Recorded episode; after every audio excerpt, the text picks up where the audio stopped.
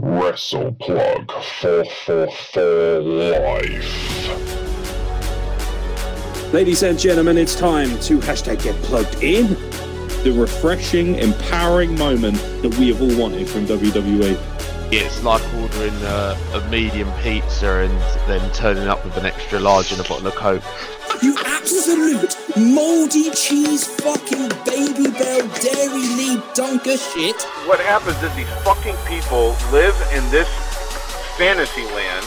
Everyone got their shit in. Everyone got each other over. Everyone looked good and made the industry look great. People need to fucking back the fuck off Ronda Rousey. New to Oh. wrestling talent.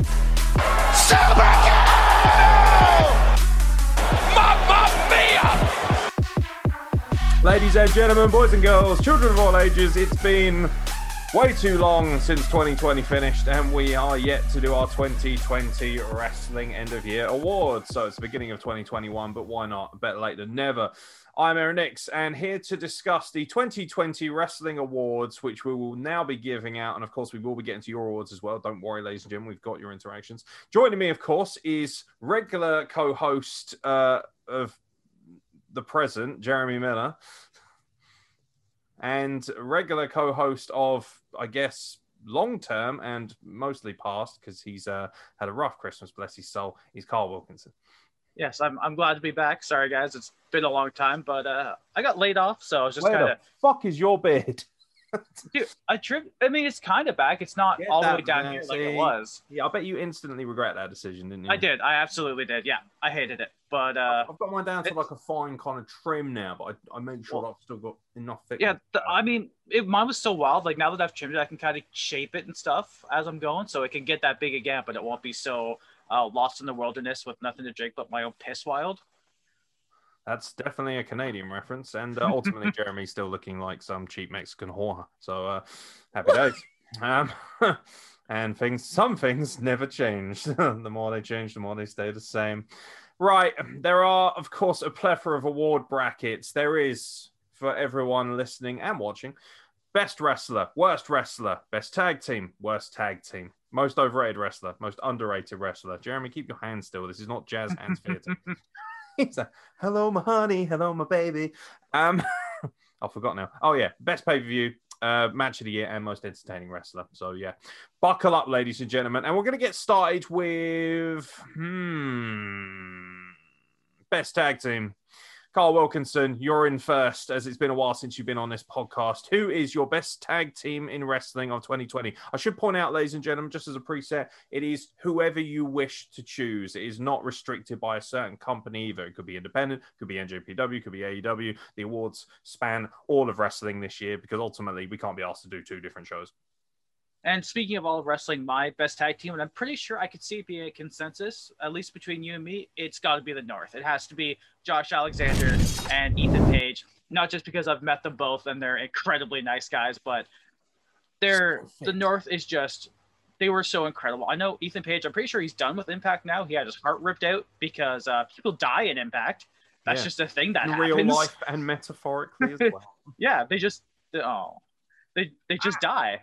But their tag team run, their title run lasted over a full calendar year. They had inc- incredible matches with everyone, especially when Motor City Machine Guns came back. I popped super hard for that. And now Ethan Page is gone. Josh Alexander is going to go on and be an incredible single star. If he's not Impact World Champion by the end of the year, we're in a worse year than 2020. Straight up. Jeremy Miller, your tag team of 2020. I'm with the consensus. I'm the North. I think Josh Alexander and Ethan Page are bar none the best tag team in the modern era. I'm even putting them over the Usos. I'm putting them over God. The North are just that damn good. Who's good. God tagging up with? No, man, Shawn Michaels, 2006. Ah, yeah. Jesus Very good. Very good. Oh, that's the encyclopedic knowledge we've been missing. Uh, that's good. But yeah, the North for sure. Yeah. Um. Yeah. I've got the North. I uh, I based mine on 2020, not of the all-time modern era, because if it's if we're talking about the all-time modern era, the Usos are still by far and away the best tag team in the modern era, as far as I'm concerned. Uh, the North don't have nearly enough of a sample size, but in 2020 alone, you know, the record-setting tag team title run, the plethora of incredible matches, cinematic matches like the one at the Dina compound, um, not to mention the incredible amount of chemistry, the psychological energy that was brought. Ethan Page alone was so hysterically charismatic on camera, and I really like the juxtaposition of the two characters. The fact that Joshua Joshua Alexander is very much the walking weapon. He's very serious. He's a very hard-nosed competitor, and Ethan Page, although being a very credible competitor, is also a bit of a loony, and Just- um, it worked very well. So when he sits on the the ring apron and Josh Alexander's just behind him, like super serial.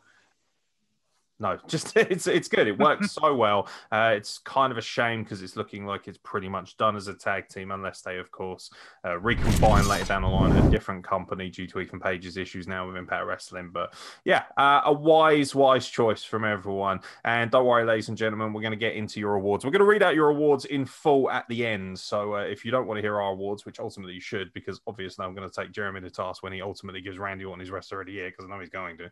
Um, but uh, yeah, although to be fair, if there was one year where he probably has earned it, it was probably 2020, quite depressingly. Um, but yeah, we'll be reading yours out in full and obviously discussing those and having a good chin wag about those at the end as well. So bear with us. Right then, we've had the best uh, in terms of tag teams. How about we have the worst in terms of wrestlers? Let's go straight in with negative. Jeremy Miller, who do you believe is the worst wrestler you have seen in the year of 2020? Which, by the way, to most people, the consensus is 2020 is the worst year of all time. So, therefore, this technically should be the award for the worst wrestler in the history of man and womankind. Wow, that's uh that puts a lot of pressure on me, but I put Peter Avalon. The Oh, gimmick sucks. what? What? The librarian or Pretty Peter? Uh both. I'd just like to point out on AEW Dynamite last week, the man tapped out because he didn't want to get hit in the face. Yeah, exactly. He's 2021 off to a banger. yeah, the gimmick sucked. He was barely on TV, and when he was, it looked horrible. Wow, Peter Avalon. That's an interesting one. Um, Carl, before we get to your pick, what do you think about Peter Avalon being Jeremy's pick for the worst wrestler of the year? I mean, honestly, I haven't watched a lot of Dynamite lately, and I don't watch Dark at all. So if he's on Dark, like I have no idea because sometimes they have like 15 matches on Dark. I can't fucking sit down and watch 15 two minute matches. Sorry, but anytime he's on the screen, I find he's hilarious. I like Peter Avalon. I think that's uh, it's a ballsy choice to be sure, but uh, He's, it's I mean- not what I would have expected. I had no no, clue. to each their own. Is it That's because fine, you've both got the same facial hair and you're ever so slightly jealous that he rocks it better? you do kind of look like our version of Peter Avalon. In which no, case- no, no. Absolutely not. Fair enough. So Jeremy's got a man crush on Peter Avalon. Carl Wilkinson, Confirmed. 2020 was an awful year for all of us, everybody, ourselves included. Who draw who drew your ire, should I say, more than anyone else in 2020 in the wrestling world? I mean, I mean, when I sent to you, I said Goldberg originally, but I don't think he actually did a whole lot in 2020. To be fair, like he had, you know, he lost to Braun, whoopee, which is funny because Braun's actually my choice. I hate Braun Strowman. He did nothing for me in 2020. Absolutely nothing. He never does. He won the Universal title at WrestleMania. Whoop de doo. The best thing he did was get his ass kicked so hard by Roman Reigns, he had to go to Raw. Like I just I don't care. He got destroyed. Uh, was it SummerSlam when Roman came back? And then it was the pay per view after that that he took the pin because obviously he couldn't pin the Fiend. And then yeah, he got his ass kicked so hard on SmackDown. He got drafted to Raw, took his like tucked his tail and ran home. I just I don't care. The Swamp fight wasn't even that good for my money. Like it was all right, but out of all the cinematic matches I think WWE put on, it was among the worst. Like it was it was boring. He's boring. I don't care. He's been off the, the TV for a while, which is great, and I don't care when he comes back. Jeremy Miller, your thoughts on Braun Strowman being Kyle's worst wrestler of the year? I mean, to be fair, Braun Strowman is a universal champion. And yes, he's off that TV belt's right now, loads of credibility. but I I kind of agree with Kyle for not his in ring uh problems, but his out of the ring problems and his Twitter. If everybody remembers his uh, Twitter comments from speaking out and all that. So I kind of agree with that, but to say that he's the worst of the worst, I can't agree with that. He's done a lot in the ring. He's at least on TV. Yeah, see now the reason I don't thoroughly disagree with Carl is because for me, your worst wrestler of the year should be on TV and should be regularly there. So it, depends, doesn't it? Everyone's going to have a very subjective viewpoint, and ultimately, everyone's going to have different guidelines as to what they think is a terrible wrestler. And ultimately, whoever you pick, you're going to you're going to upset somebody on social media because everyone needs to be outraged at all times about something or another. Um, my guidelines are this: they had to be used somewhat even if it wasn't a huge amount. Um, and they also had to consistently kind of be there. You know, they had to have contributed something because otherwise, I could say a plethora of different guys who never got to even fucking wrestle on TV. I was like, well, I didn't see that guy, so he's worst wrestler of the year. But that's not necessarily the case for me. The worst wrestler of the year, uh, it comes down to a lot of things. You know, how bad is their promo? How bad is their in ring skills? Do they just hit me with a level of mundanity that nobody else can, which is why there is only one individual who's always going to be deserving of it this year, and that is Natalya. Um, I am so sick of her face, her horrible promos, her terrible. Like the thing is, right? Natalya's not even a bad in-ring competitor, but ultimately she has the same fucking match every time. She never does anything fresh or exciting in the ring. Her promos are terrible. Every single person that she ends up with ends up falling down the pecking order even more. You know, the whole boat thing, best of all time. No, it's because, frankly, you have the tedium and the technical and psychological brilliance of a canal boat. That's why you're the boat, love. I have zero interest in anything. And ultimately, this is a gender free um, awards package as well, ladies and gentlemen. And for that reason, I've gone with Natalya. I, I was very tempted to pick Tamina, much in the spirit of Steve Neal, who I'm sure if he was here would say Tamina. Um, I.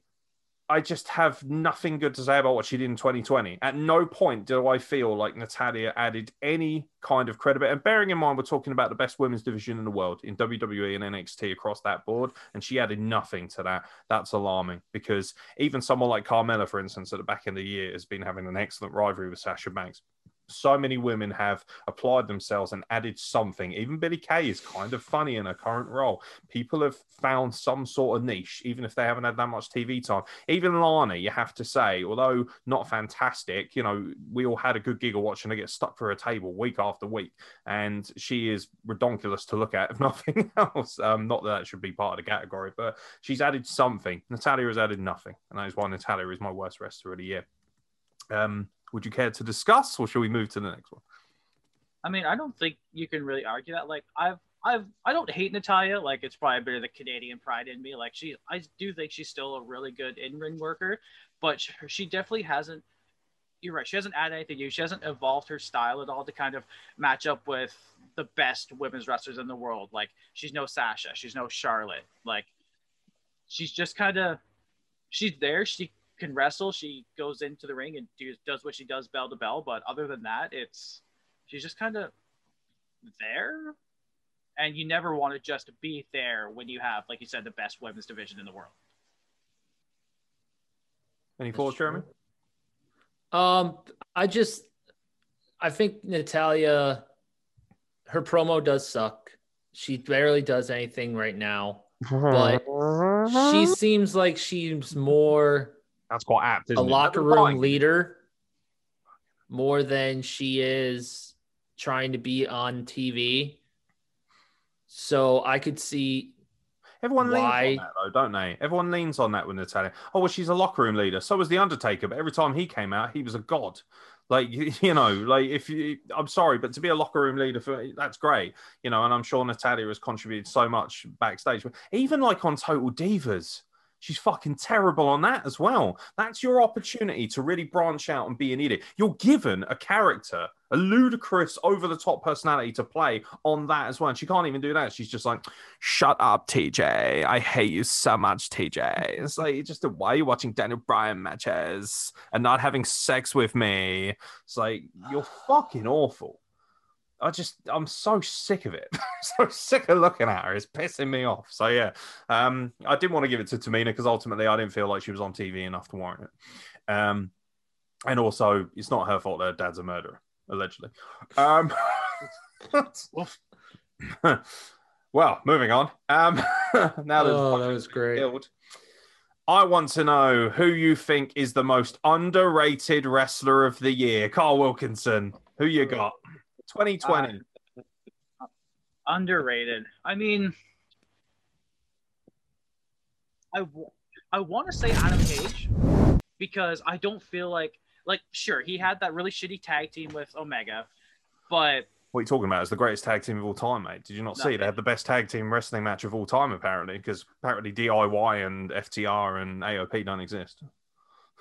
I mean yeah DIY and uh, fucking the revival take over Toronto stuff. Everyone saw it live. It was pretty cool. Fuck you. But uh, Yeah, But right. I got I- CGOD I love- versus Aussie Open Live. Suck my dick. uh, oh, did. fuck That's off. fair.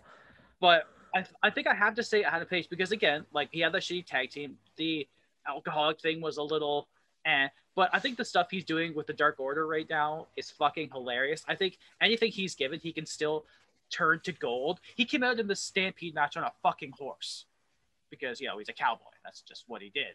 But I think he is so good. The fact that he's, I think he's like what 27, 28 or some shit. Like he's a pretty young guy, and he still has an incredible future ahead of him. I loved him in New Japan. I picked him as a dark horse for uh, my G1. I think it was 27 once. I think it was G1 27. Like the guy is so good. And if he's again, this is kind of like Josh Alexander. If, I, if he's not AEW champion, maybe not this year because they can spend the rest of it building him. Like you know, sometime next year, 2022. I think they've definitely got a star on their hands in Hangman. Good choice. I like that choice, actually. That's a really good choice. Um, Jeremy Miller, thoughts on Hangman Page being Carl's most underrated wrestler of the year? Yay or nay? Nay, Nay. he had a shot. See what I did there? Because horses go nay. Nice. Uh, Also, he, hey, I I like Hangman. I've liked him since he was in Ring of Honor. I don't like him in AEW. He's not getting the push that he deserves. He got his shot going up against Jericho to get that first ever AEW title, and then ever since he's been fucked off. I do like what he's doing with the Dark Order. I think he would fit in with the Dark Order right now because they need a big man again with the passing of John. You know, rest in peace. Um, but I just the whole thing with Omega chapped my ass. I could not stand them as a tag team. And for them to have the tag titles so long and then them fuck off with the Young Bucks and all that shit. The Stadium Stampede match was okay. I did like that he, you know, rode in on a horse to fit the cowboy uh, image. Yeah, uh, but sitting at the bar with Jake Hager as well. Probably the best yeah, Jake that was a good one too.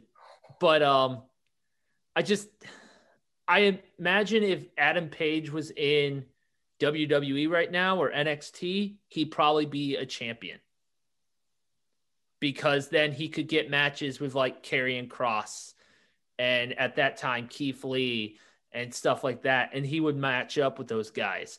Where in AEW, it's all a bunch of the boys. It's all about the boys. You know, Kenny Omega right now is the champ, and Hangman's not going to get his chance anytime soon. I don't see it.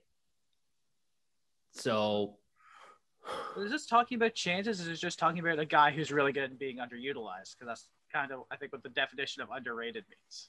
Yeah, I actually agree with Carl. Um, I do think that Hangman Page is grossly underrated. Uh, I think he's also, ironically enough, what you know, your argument is that he's underutilized by AEW, but surely that would suggest that he's un- underrated as well because they obviously don't rate him enough at this time point. Um, there's definitely problems with AEW. I'm not going to spend hours going on about that because I've speaking spoken about it in regular context on this podcast about how I think the ridiculously long term booking of Hangman Page and Kenny Omega, I think they will eventually work their way around to Page dethroning Kenny Omega as champion. The problem is that they're taking way too fucking long with it, and I'm bored of waiting.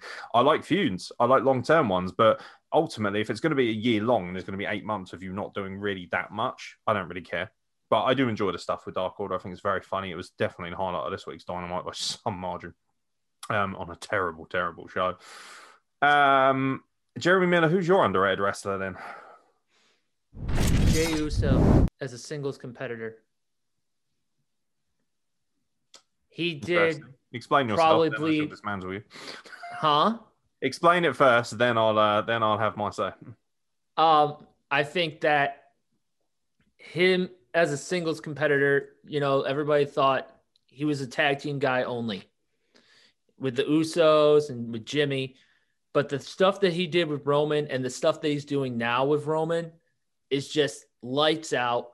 And they don't use him as much as a singles guy. They use him more as a tag team guy. But now that Jimmy's hurt, he's getting that push to the spotlight to where he belongs. And I think Jey Uso would be a, is going to be a great singles competitor. And when Jimmy Uso comes back, I don't know if they actually would team back up. I think they'll just, you know, he'll run with Roman for a while and then go from go on from there. Carl? I mean, I think it's inevitable that the Usos are going to get back together, be it under Roman or not. I mean, like like we've said, they're the best tag team of the modern era. There's just no way they won't. I, at least for a little, sure, they might split up eventually, but whenever Jimmy's good to come back, I think they're all going to be under Roman, and they're just going to kick some ass. But I, we all knew he was a great competitor because of the tag stuff he did. I think not thinking he would be like that as a singles guy is kind of short sighted. I mean, like he's just he's such an incredible performer, and he, I mean the stuff he's doing with Roman, especially at Hell in a Cell, I thought that was a fucking that was a masterpiece. Hmm. Absolutely incredible storytelling, and just everything he's doing is just brilliant. I don't think anyone expected it to be as good as it was. I'll give you that, but I don't think anyone expected him to shit the bed. Yeah, I think that's why I um I disagree with your pick because ultimately for him to be underrated as a singles guy, that would be like ultimately even he doesn't know he's a singles guy until Jimmy Uso gets injured. He's always been a tag team wrestler. He's part of the best tag team in the world, in my opinion. Um, I don't think they'll break him up. I think that's you're leaving money on the table if you do that. If they do, then they're stupid. Ultimately, especially with the way their tag team division is right now, it's sorely lacking serious contenders with injuries across the board. Um, I mean, you know, like I say, everyone's entitled to a pick. For me, the problem is that obviously Jey Uso has literally, since he's had to be a singles guy, has been fantastic. Pretty much since just after Mania, he has been, you know, rampaging around. He's called Main Event Jey now, isn't he? So I don't think he's underrated in the sense that the company has put him on many, many main events, especially involving, um, you know, Roman, of course, on pay per view. Like Carl says, that's that's storytelling masterpiece. That's easily the rivalry of the year, which I uh, refrained from putting on the awards bracket actually this year. For me, that's the rivalry of the year: Jey Uso versus Roman Reigns. Um, but yeah, um, underrated wrestler. For me, what this means is how much are they utilized over the year.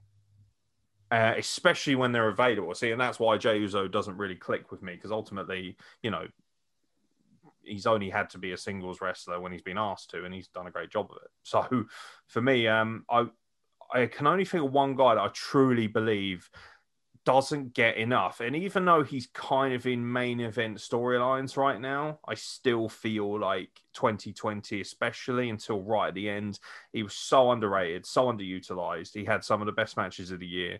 Uh, Kevin Owens is easily the most underrated wrestler of 2020, arguably the most underrated wrestler in the world, period. His promos are arguably some of the best in the world. His wrestling style is some of the best I've seen. His in ring work, he is one of the best in ring talkers. The best psychology of wrestling comes from Kevin Owens, arguably. Uh, he has everything you want, other than the fact that he doesn't have a shiny six pack. Is probably the only reason he is not pushed to the fucking moon and is not already a 10 time Universal Champion, is because of the way he looks. But ultimately, nobody can say they relate to anyone more than Kevin Owens as well, because we all kind of look a bit like Kevin Owens. We have some sort of thing in common with him. He's a family man, he's a good human being, he's humanitarian, he loves animals. Yes, we know you are wearing the merch. Well done, sir. I um and ultimately you should because his merch is great as well. He's one of the few people that has good merch in that fucking company. You know, everything he does is fantastic. I am yet to remember Kevin Owens having a bad run of any sort since he came in as NXT champion and squared up to John Cena. And he and yet we talk about him as what one-time Universal Champion, where he's derailed in 52 seconds by Goldberg. Other than that, he's had no real legitimate main event title contention he's now in a rivalry with Roman Reigns, and I feel like that's circumstance more than it is talent. You can't tell me that they have said Kevin Owens is easily one of our best talents. Let's put him in there with Roman. No, it's a stopgap until they get somebody else to come in and take that belt off him. Most likely Brock Lesnar. I still maintain that's probably what's going to be the case. Uh, for me, Kevin Owens is world class, but not enough people realize he's world class, and that for me personifies what underrated is. Um, as an honorable mention, I did have Baron Corbin written down as well because I cannot find anyone who does a better job of actually doing his fucking job than Baron Corbin who is a world class heel. But I opted for Kevin Owens because he is just on another level. But he isn't treated or seen like that guy who is on another level. And that for me is the epitome of what underrated is. The fact that he hasn't had a world title run since 2017 is mind boggling to me. Again, he's it's always a toss up between Kevin Owens and AJ Styles as to who is my favorite wrestler ever because they're just both so incredible. Like I'm sure you guys talked about fucking his counter to Ricochet into that Styles Clash on Raw was fucking unreal. Like no one else could do that except maybe Kevin Owens. I'm sure he could fucking bound him into a pop up power bomb or something. But uh, he was the last credible Universal Champion, in my opinion, until maybe the Fiend. I haven't decided yet, but definitely Roman now because we all know the Universal titles lineage has been uh, shaky at best. I think we could call it. But his run in 2017 or late 2016 till Fastlane, when you know old man Goldberg decided to fucking ruin the parade, that piece of shit that could still turn me into a ball of mush and murder me. But he's still waiting on that. Still waiting on that reply, Goldberg. Offered him out for a fight for charity. Nothing. Fucking pussy. Yeah, we were talking about two on one handicap match. Maybe we'll make it a three on one. Exactly. I'm gonna toss Jeremy in first and run away. That's what's gonna happen. cannon, cannon fodder. We're done. It'll be one of those things. Jeremy, will I'll be like, yeah, yeah, yeah. Tag out and then just run out. It'll be brilliant. Or I'll just do what Kevin Owens was doing until Chris Jericho interfered and just keep running around the ring, refusing to get in. So. Yeah, although he probably still do me on cardio as well. I might just yeah. bring the horses with me and have him stampeded. Fuck it. uh, any but thoughts on any, any, of that, guys? Jeremy, you got any thoughts on Kevin Owens being underrated? I agree. Kevin Owens is underrated. Kevin Owens has been underutilized, underused, and just ridiculously overlooked. Um, and I know obviously he's not going to win the title at Royal Rumble over Roman because you know that would just be the best thing ever. what we want, right? That would be what we want, and the McMahon's don't give us what we want, even though they say you they like do. what I say you like. Yeah, but yeah, Kevin Owens, that's a great shout. Yep. Um, go on, lads. I'm going to let you pick one. What would you like to do next? You can each pick one. Kyle, what would you like to do next? Uh, I want to do most entertaining.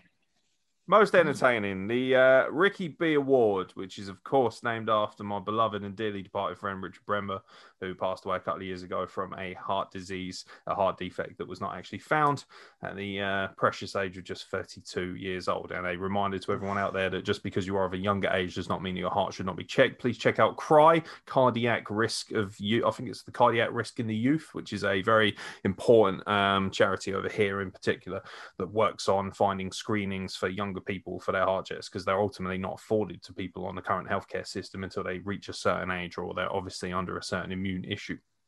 Uh, the reason it's named after him, not just because he passed, but also because he loved The Rock and he was obsessed with entertaining wrestlers, which is why every year we have this award in his name. So, Carl Wilkinson, you wanted to do the most entertaining wrestler of 2020. Who is your most entertaining wrestler of 2020? I mean, we just spent the last like 10 minutes talking about it, but it's got to be Kevin Owens because he's just.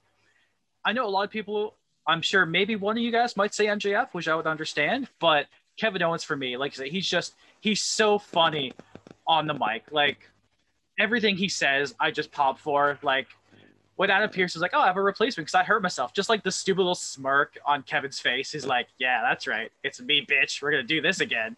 I love it. His in ring talking, especially when they before the Thunderdome when they had no crowd, it was just like dead silent, and you you could still hear Kevin.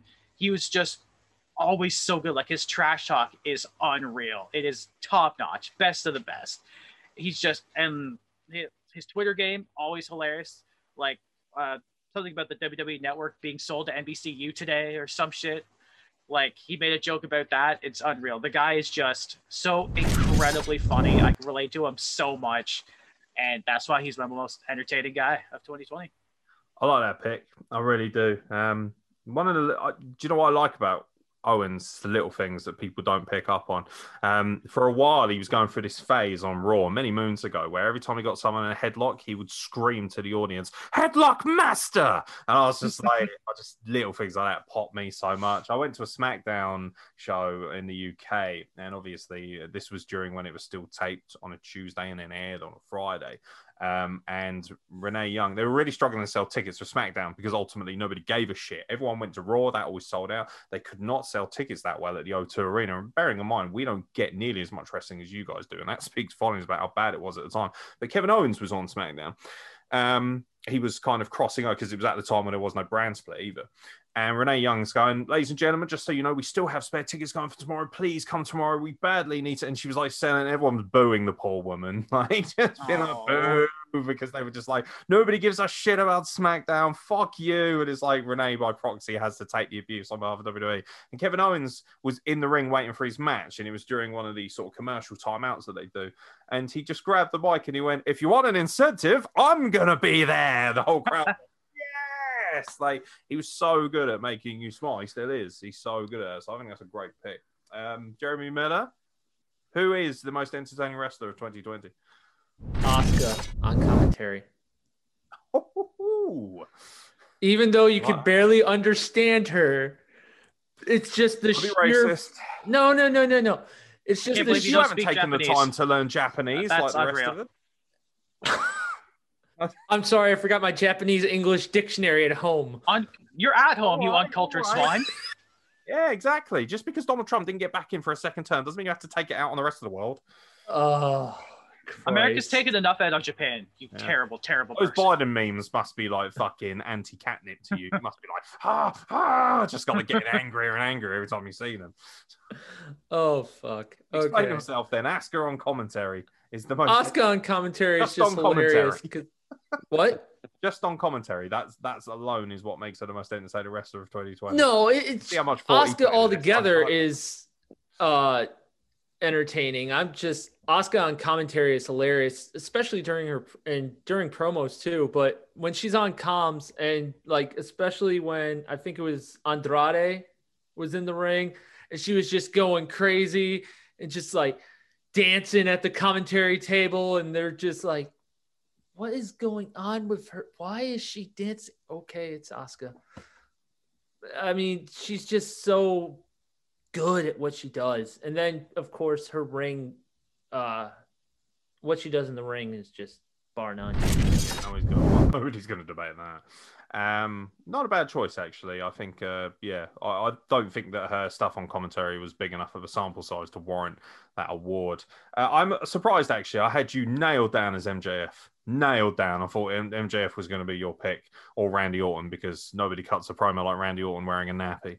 Um, oh, sorry. I mean a lucha mask. Sorry. Yeah, because, yeah. because when you get your face burnt, ultimately your eyebrows should always survive such an ordeal. Um, this was difficult for me because obviously I like to honor Rich the right way and take it semi serious. Well, I take all my awards seriously actually because I'm a very serious guy. Um, I I did want to pick MJF, but I thought, oh, everyone's going to pick MJF, so I didn't pick him. And I went for something really left field and something I think Rich in particular would appreciate because he was a, a very short guy, but he had a very big, powerful stature. He was a, actually a highly credible and very successful rugby player um, and played a very high level rugby in this country. Um, I've gone with Akira Tozawa. really out of left oh, field Oh, because first of all, nobody gives a shit about him. We know that WWE doesn't give a shit about him. But I honestly, and this, I'm I'm very much in the minority. I know this. I think the ninjas are fucking hilarious. I, I think it's the best thing I've seen all year. It's so funny. It's so ridiculous. Uh, by the way, if John Silver had been the way he is now all year, I would have picked John Silver in AEW. Just so you I was know. gonna say that that's what I thought you were gonna go yeah. for. When I you said said left field. small, I thought not enough, not enough. And I feel like Akira Tozawa has been doing this nonsense for the best part of the year now. Um, the ninjas were hilarious from the moment they turned up, and yeah, it is slightly racist, I suppose, because it's like you're Japanese, put a ninja outfit on, you piece of shit. But this is a guy who was involved in a 24/7 title change in a bin and made it hilarious. Like 24/7, a title changed hands in a bin, like. and he made that funny. His stuff with Drew Gulak is incredible. Drew Gulak, even the thing is as well, even when he hasn't technically been on screen, the guy got eaten by a shark on Raw. Okay, nobody else can really say they've done that this year and still fucking survive and come back. Um, even the stuff from the ninjas, like Drew Gulak using the ninja outfit to jump R Truth, R Truth dressing up as a ninja. Um, we even got, I think it might have been Omos who was uh, a ninja as well. He kind of got his break as, you know, a ninja, and it was just it, everything was funny. And the most forgotten about match of the year has got to be that cinematic between the Viking Raiders and Street Profits when the ninjas jump them and they join their alliance to take them on in this ridiculously over the top kung fu battle. That stuff's funny. And in a year that was fucking miserable, they, he never he never stopped making me laugh. And I've always said this well beyond 2020 and well before that. Akira Tozawa is one of the very few Japanese talents on the male side of things, at least, who's been able to adapt himself beautifully to a sports entertainment um, scenario. You know, who who can forget him pretending to be Vince McMahon on 205 Live? It's fucking gold.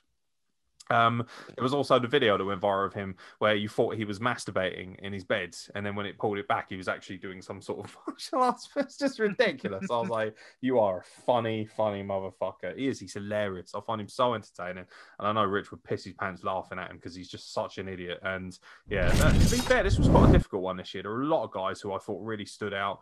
MJF was very good throughout the year, probably the best promo. Let's be honest, as a heel, um, and very hilarious as well. I think Jericho until he kind of went off the rails at the back of the year was doing so well in terms of entertainment. Uh, John Silver is fantastic, but again, short sample size. Asuka was hilariously entertaining, but again, too small of a sample size for me. So, yeah, Akira Tozawa, probably my most left field pick of the year, but I'm, I'm very proud of that pick and I stand by it. I also wanted to make an honorable mention for R Truth and Drew Gulak, who alongside him were magnificent. Yeah, Drew. Gulak, uh, hilarious. And also, uh, it, it really hurt me to say this actually. I have on my list, I've got five guys here, and the guy who I really wanted to pick, but I didn't, um, just because they kind of derailed him at the back of the year is Otis, who was hilariously good fun as well.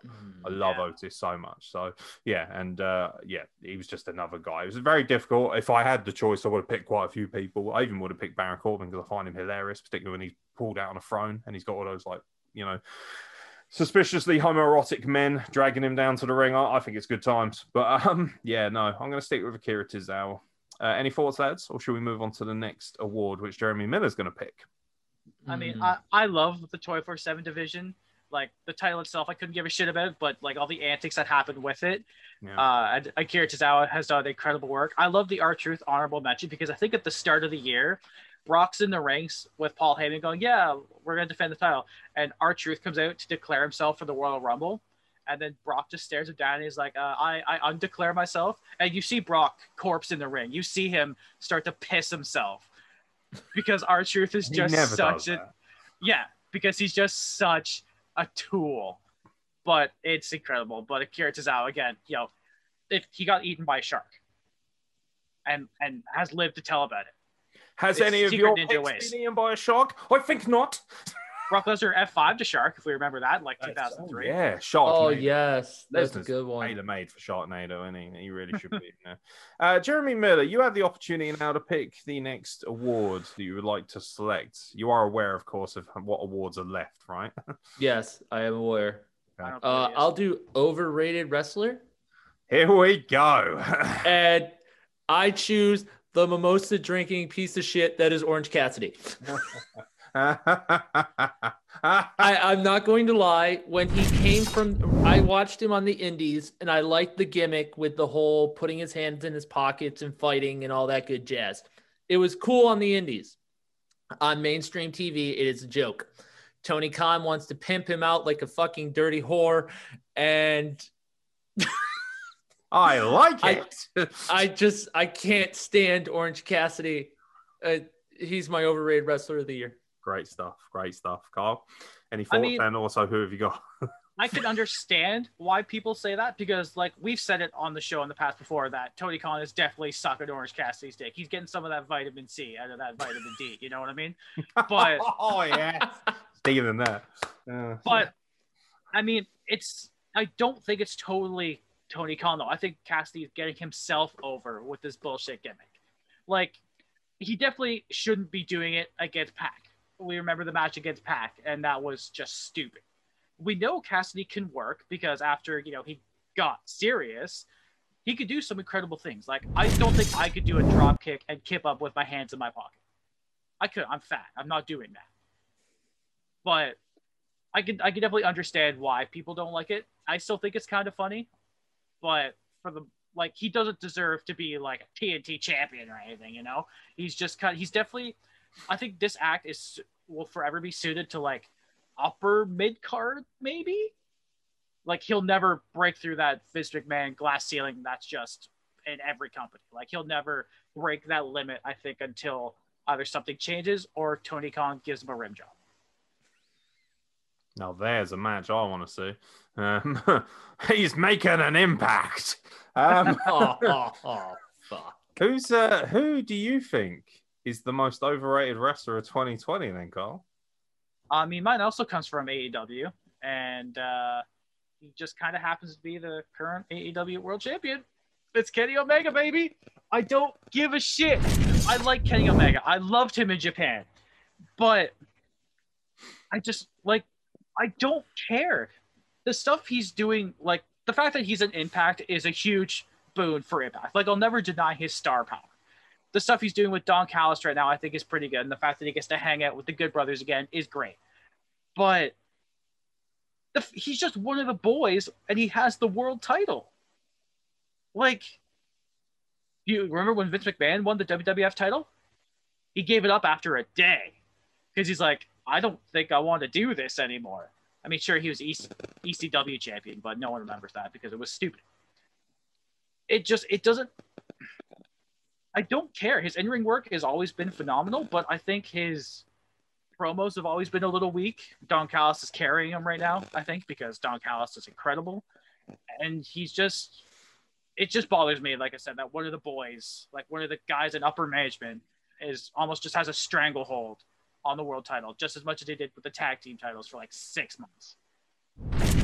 Jeremy Miller, your thoughts on Kenny Omega being Carl's most overrated wrestler of the year? Uh, oh, let's see. oh, oh. I I like Kenny Omega. What he's doing in AEW right now is shit. But his in-ring work is just too good to put him as an overrated wrestler. He has had matches with Pac, he has had matches with Moxley, he has had beautiful matches with Rey Fénix, Pentagon. I demand It- that you announce Jon Moxley in the correct manner, please. I'm sorry. Jon Moxley. Vince McMahon doesn't do it. What? Hey, that's, that's, that's still not good enough, ladies and What, gentlemen. what do you want me to do it? Moxley! There it is.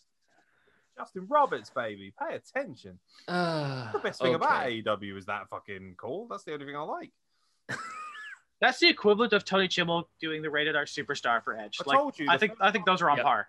remember when I, I can't remember what podcast it was. It wasn't that long ago where I, I came up with a theory that the reason he announced it that way is because they he was announcing it fairly normally, and then so Tony Khan was like, "Yeah, we need to we need to spice it up. You know, he's our champion. Make sure he's announced the right way." And I reckon Justin Roberts like was kind of on the shitter. I reckon they have communal shitters, right? And he was sitting there and he was thinking, how can I do this? How can I do this better? And there's loads of other wrestlers on the other cubicles. Orange Cassidy's obviously consistently having a shit because he's always laying a turd in some way or another. And he's just sitting there thinking, maybe if I announced it, and then literally as he went to announce it, he just fucking curled out a monster. and he was just like, oh, yeah. J- j- and that's how it stuck. It just stuck from there, and everyone else was like, "Oh, that's such good shit." Quite literally, Well- it would turn out. Um, yeah, that's, It almost reminds me when he does Moxley's inter, er, uh, in, uh, introduction. It reminds me of what he did with John Cena when he was in. John Cena. Yeah, yeah. yeah. But he just was put- getting critiqued, oh. didn't he? Have you seen his interview where he said that apparently um, Vince McMahon used to clobber him for being too over the top? So oh, you're trying to get yourself over, you piece of shit. Uh, and that's why he does it the way he does because Tony lets me do whatever I want because Tony's so lovely. I love you, Uncle Tony. I love when he licks my Jesus butthole. Christ. Ah, there's an. Wow. This idea of him, Justin, and like Orange Cassidy, like rubbing each Just having other's bum holes. Just having a cornhole train. Yeah. all aboard the human centipede. Oh, Um, Jesus. I'm so glad you picked Kenny Omega because it means I get to pick my number two pick instead. Because every I got you, babe. and my number two pick is going to alienate probably a good half of our audience because the most overrated talent this year for me is AEW's fans. Oh, I am so sick of you acting all fucking high and mighty about how fantastic. By the way, I don't give a shit that you hate me. I don't. You can call me whatever you like. I have Millwall fans gunning for me on Jeremy's podcast. You think I give a shit? Breakfast. Like, fat monkeys? No, I do not. Right? Okay. Some of my best friends are AEW fans. It's, it's like I'm attacking the gays. Some of my best friends are AEW fans. um, but ultimately, I'm so sick of you going on social media acting like you're all fucking holier than thou, that you've never tweeted anything so rude and obtrusive, that you've never had a thought that might be slightly controversial, that you're so left leaning, and also the fact that you're so fucking stupid and naive to the product in front of you. Even when AEW is good, you know, all they ever do is go on, I watch AEW because it's more wholesome than WWE, because they're not as racist as WWE, because there isn't a megalomaniac. Oh, we don't have a Trump supporter as our owner. Eh, wrong again. Tony Khan and his father contributed a large amount of money to the Trump administration to help ensure he would become president back in 2016. So, you know, feel free to Google that and do your fact checking yourself. But ultimately, I'm sick and tired of your toxic and cancerous nature on the internet because all you do is bang on about how everyone sucks off WWE, blah, blah, blah. But you use exactly the same smear tactics that WWE fans do to shit on the opposition. Nobody in their right mind who knows even the slightest thing about wrestling can tell me that NXT is a bad product. You can tell me it's not your cup of tea, you prefer Dynamite, and that's absolutely fine because everyone's entitled to an opinion. But when you actively go on and say, yeah, well, our women's division is better than theirs, you are quite literally retarded. And I'm not going to have that fucking nonsense. I'm not going to fucking listen to it in my airspace. It is frankly obnoxious. And I'm sick of everyone acting as it. I mean, I could argue AEW is the most overrated thing of all time because it is. It's fine, but it is not the be all and end all. And the only reason that people love AEW as much as they do, and they love the wrestlers as much as they do, and this will really fucking hurt because ultimately I can handle the truth. I know there's a lot of things wrong with me, but you people can't. The truth is that you like AEW so much because you relate to a lot of their characters because they're all fucking average at best too ultimately, when you see someone like Orange Cassidy, you know that you can do a lot of that stupid shit. We can all put on a pair of jeans and pretend that we don't give a fuck. We can all come out looking like, you know, a retarded egg like Luther does with some whack face paint on us. You know, we can all do the Serpentico thing with gay shit coming out of us. It takes a lot of skill to be like a Drew McIntyre, to be like so many other talents. It takes a lot of skill actually to be like of the AEW talents, proud and powerful. And that's what fucks me off about it is that you've genuinely got some of the world's best talents. Proud and powerful should have been everybody's tag team of the year. Turns out they didn't do fuck all this year because Tony Buck Khan has got a massive chubby on for being the elite, which by the way is also hilariously overrated.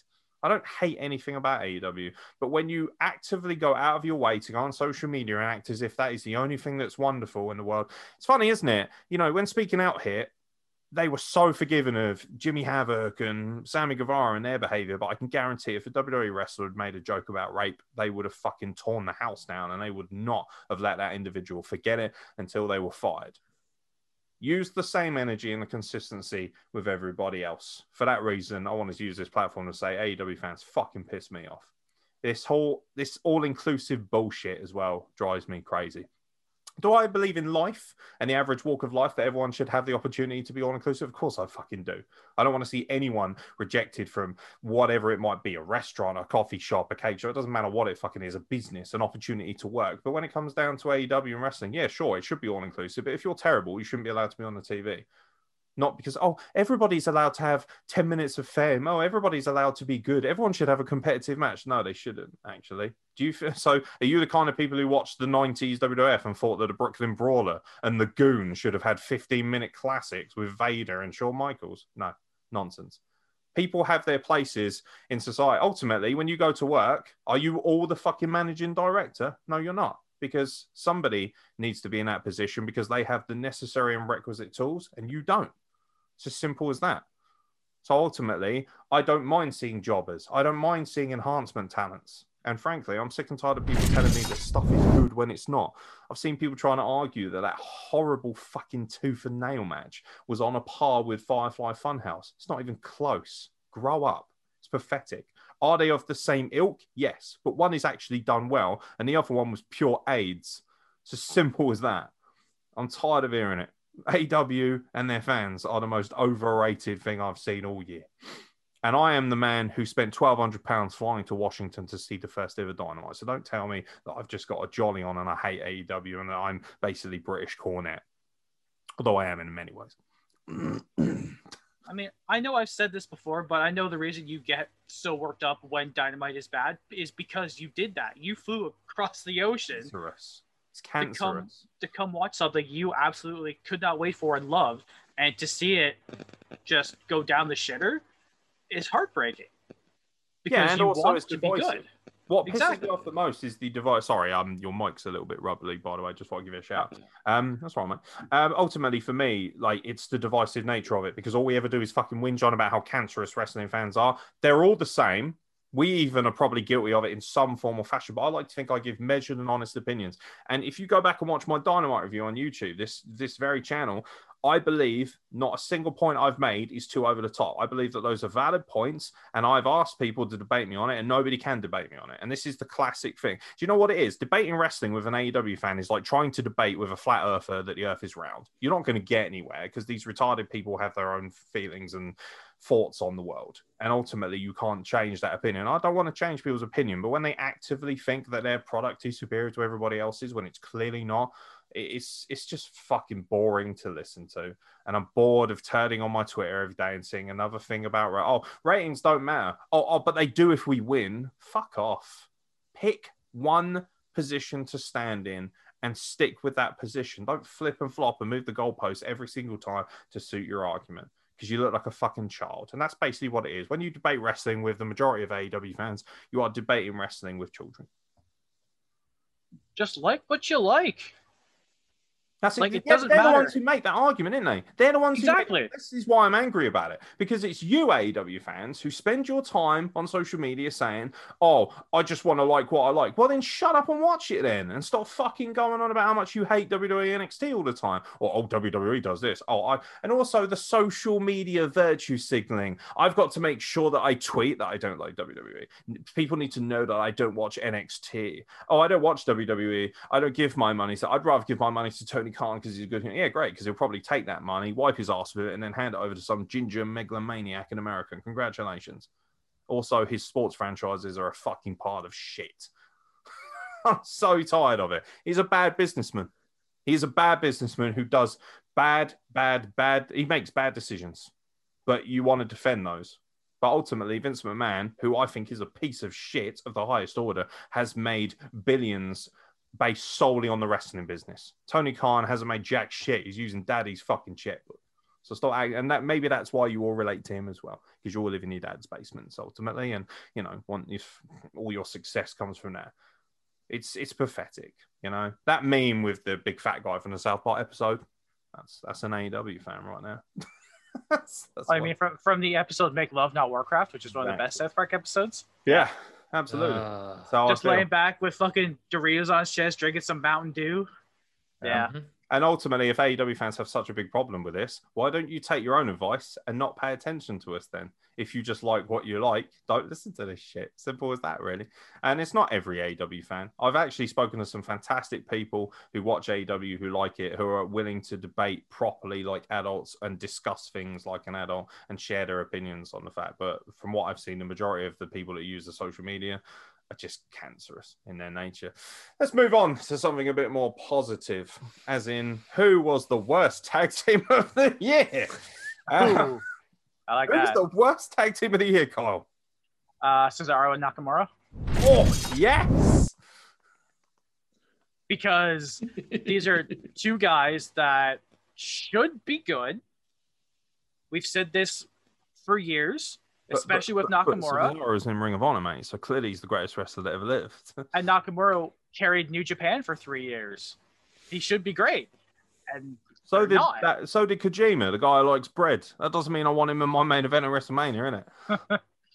these two guys, I just I don't care. We've I know you've specifically harped on Nakamura because of how good he was and what he is now. He's not when that when he won the 2018 Royal Rumble, I was so fucking hyped because we're like, you just know it, they're gonna give us something that we want to see, and we're gonna get Nakamura AJ Styles at WrestleMania. And then that rivalry went on for five months, and it was circled around who could kick each other in the dick. And No, What? no comment. No comment. Oh, do you good, so remember that? Me no speak English. English. Fuck was that? oh, I mean, I remember when you know you go back to the good times of Jinder as champion and him destroying Nakamura's un- undefeated streak on the main roster. Those were heady days. Ah, we'll never get those days again. Yeah, Or- and they had the nerve to fucking say that fucking Jinder Mahal was racist, which he was, I suppose. While the promo that he was given was racist, it's, I don't think Jinder Mahal actively has any problem with Japanese people. No, I Um. I, I bet you're not. Yeah, But like, sure, Nakamura and Cesaro were tag team champions. That doesn't mean they're good. It means SmackDown has two tag teams. Those are your choices. It was either the New Day, which at the time, because before the brand split, it was either the New Day, whom I love, um, Bobby Roode and Dolph Ziggler, or were they still on Raw? I think they might still been Raw at the beginning of the year because they came over in the draft. Yeah. And then um, I, I honest to God can't think of any SmackDown tag teams. So it was just Nakamura, Cesaro, and the New Day. That I've seen it? Cesaro Yeah. fight the New Day uh, probably 200 million times. wasn't Lucha House Party on SmackDown at that time? I don't count Lucha House Party. that's not a tag team. That's just a midgets in a mask. Like, I just, I don't care about either guy. I want to, but honestly, the time has long passed for either of them to get a significant singles run. So they'll probably just be stuck in this nowhere tag team forever because there's nothing else for them. Sure, Nakamura, maybe people people think he had a face here just because his old music came back on SmackDown a few weeks back. I, I didn't realize that new music instantly meant we have to cheer for him now. Is that, is that a thing? I haven't watched wrestling in a while. Did I miss something? Is that like a, a new thing now? don't know. No Okay, idea. cool. But I as still don't care. though, is it? Let's be honest. No. I mean, do we get a Nakamura Cesaro feud? Because I don't care about that either. Do you know why Nakamura fans love that music so much? Because that's ultimately the best thing he's ever had is that music, and it's the same reason why everyone still faps furiously over Bobby Roode. Because if you take Glorious away, he's got nothing. I don't even care about Glorious. I care about the Glorious bombs that DIY was doing. I The care peak about of Bobby Roode's Bobby W- Roode, That's what I care about. I mean, I I like Bobby Roode. He's literally from my hometown, so it's always cool to see him succeed. I know he's tag champ right now, but the best thing his WWE career has ever done is DIY photobombing on his entrance theme, Yeah, it was. and that says a lot. Who's the worst tag team of the year, Jeremy? I'm also with Cesaro and Shinsuke Nakamura. Because these two should not be a tag team. They should be doing actual fucking wrestling singles. That's what We should now. be That's seeing. gonna- We not need gonna see anymore. Cesaro get a title run at least Never once. gonna happen. Cesaro is one of the favorites for the Rumble this year. No, I don't see it. He's getting a big push, isn't he, on SmackDown? He's been winning loads of singles matches. You know, he beat Dolph Ziggler. Nakamura got a good matches. push too in that gauntlet. Yeah, they think that Nakamura might be getting slowly built back again as well. The thing with um, Nakamura, what you brought up with Nakamura, Carl, which I really love, is the fact that that they gave us what we wanted, and it wasn't very good. They gave us what we wanted. What did we whinge on about? We don't want to see Brock Lesnar. Thinking we want to see AJ Styles and Nakamura. I stayed and watched that. I fell asleep during that match, and I had to rewatch the rest of Mania the next day. Turns out I missed a ten-year-old win the tag titles. Um, Hey, you know- Nicholas now beat he beat Rene Dupree for that fucking honor of being the youngest title holder. Because Yes, for some did. reason I know that. Yeah, as if Rene Dupree didn't have it bad enough being fingered by JBL on a regular basis, and he then lost his only fucking claim to fame to a ten-year-old. Um. I still remember Rene Dupree and Fifi. Was that his dog?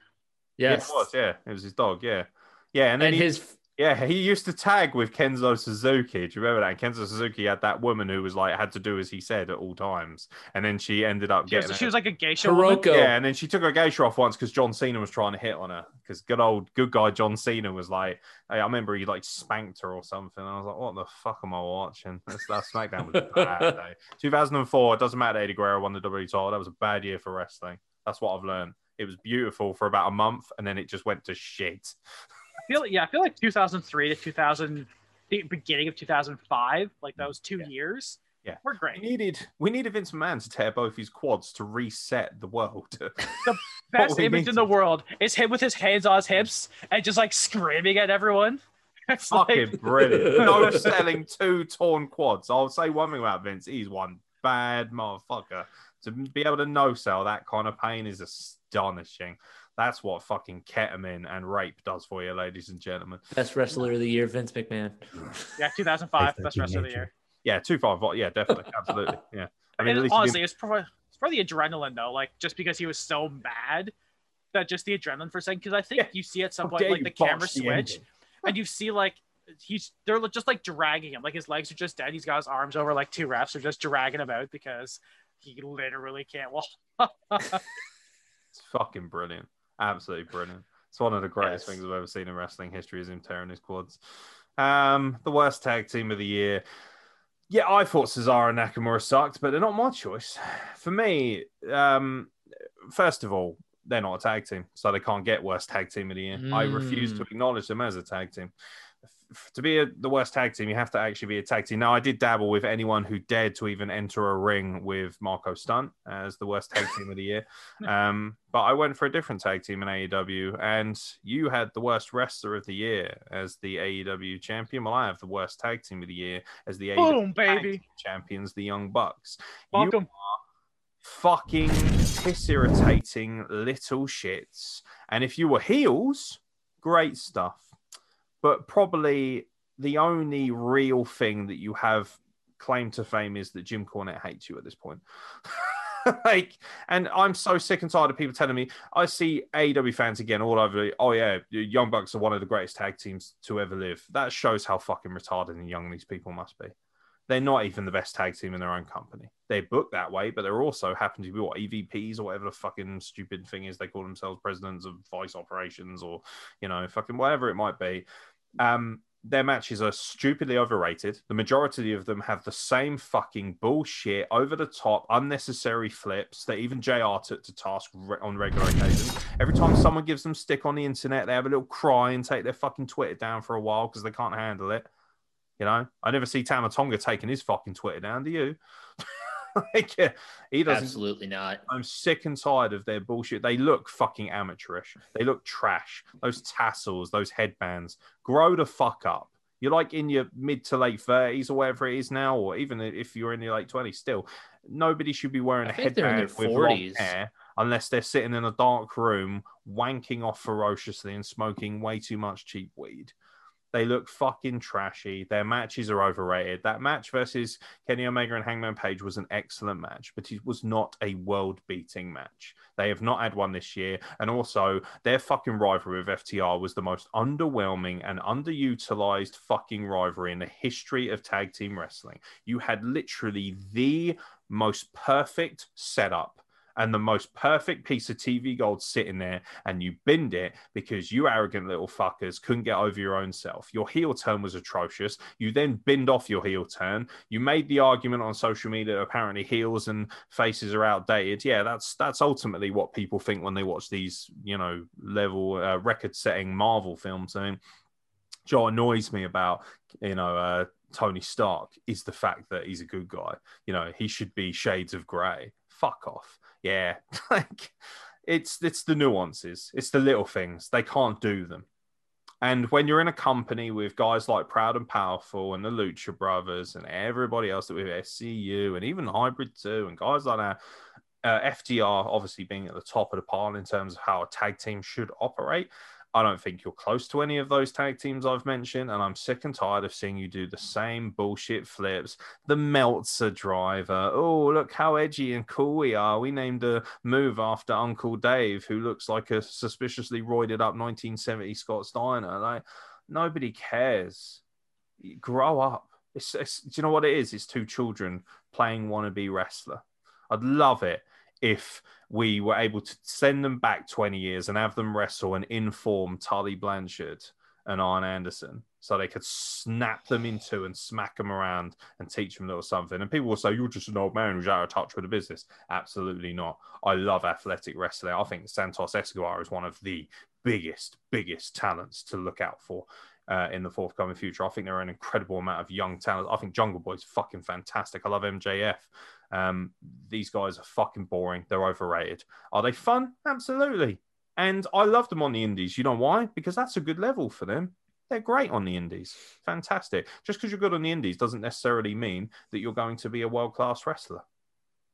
Nova was magnificent on the indies and even in ECW. Simon Dean, hmm, not so much there are plenty of examples of that. So yeah, I um I've gone with uh, the Young Bucks as the worst tag team in the year. Not because I think they're utterly dreadful, but because ultimately, with the position they're in, they don't fulfill nearly as much as they should, and they are actually a tag team.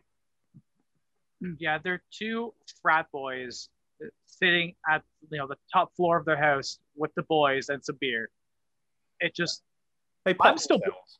I'm still blocked. I'm still blocked on Twitter by them because I said one bad thing about them one time. sensitive, And that's all you need. Like, do I care? Not really. I'm not the kind of guy that goes, man, I'm blocked by like 18 wrestlers. Oh, yeah, because I said something dumb. It on your profile, mate. Put the date down. That's what the kids do now, don't they? I know I talked about it when FTR first came into AEW that them and the Bucks can't fucking touch each other for like a year. Edge me for a year for this match. And they gave it away what, like the third month? Yeah, and they had like four weeks build up as well. Yeah.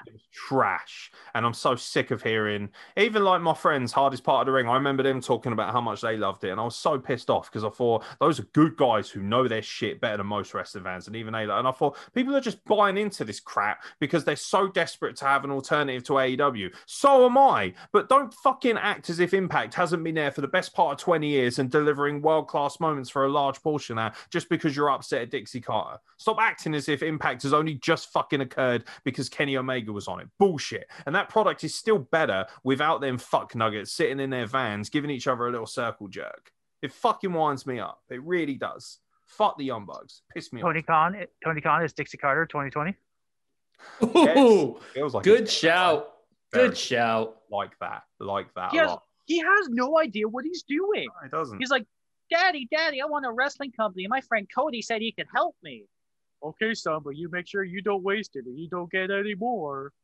I don't know what his dad sounds like, but I love the idea that Shad Khan, who looks like basically the world's greatest Moroccan supervillain from James Bond, talks like, "Hey, you guys." just talks like Fat Albert. yeah, basically. Oh, Fat Khan, give me what I want. I'd rather see his dad on TV. I reckon he'd be much better at it. I want his dad to come down and just be like Vince, be like, "Shut up, Tony, you piece of shit!" Just beat him up on TV in front of everyone. He's such a little fucking gimp, Tony Khan, and everyone's sucking his dick. Is embarrassing. It really is. Boys, we haven't got much left, have we? What was the best Uh, show of the year? Hmm. Uh, 2020 Royal Rumble. Because, You I mean- know me.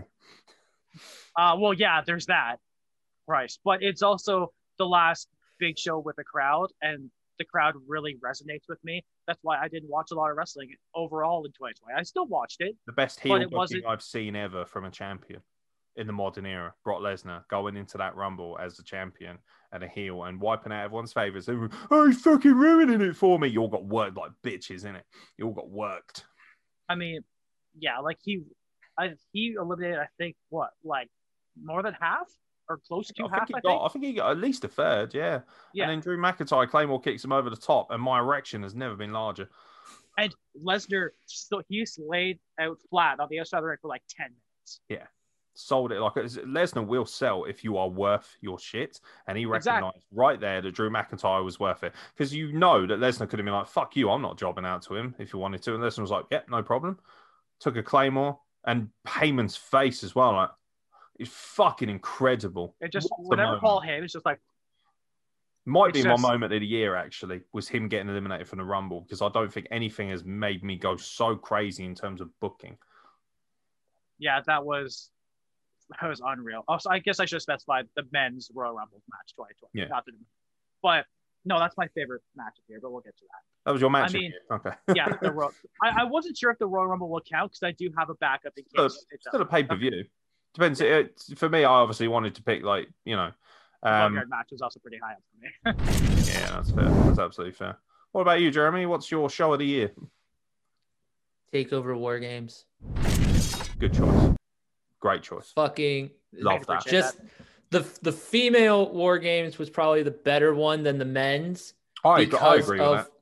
Raquel Gonzalez is most Raquel Gonzalez and Io Shirai jumping off of a fucking cell with a fucking garbage can on her, looking like a fucking bullet. Just ah! I thought that was great.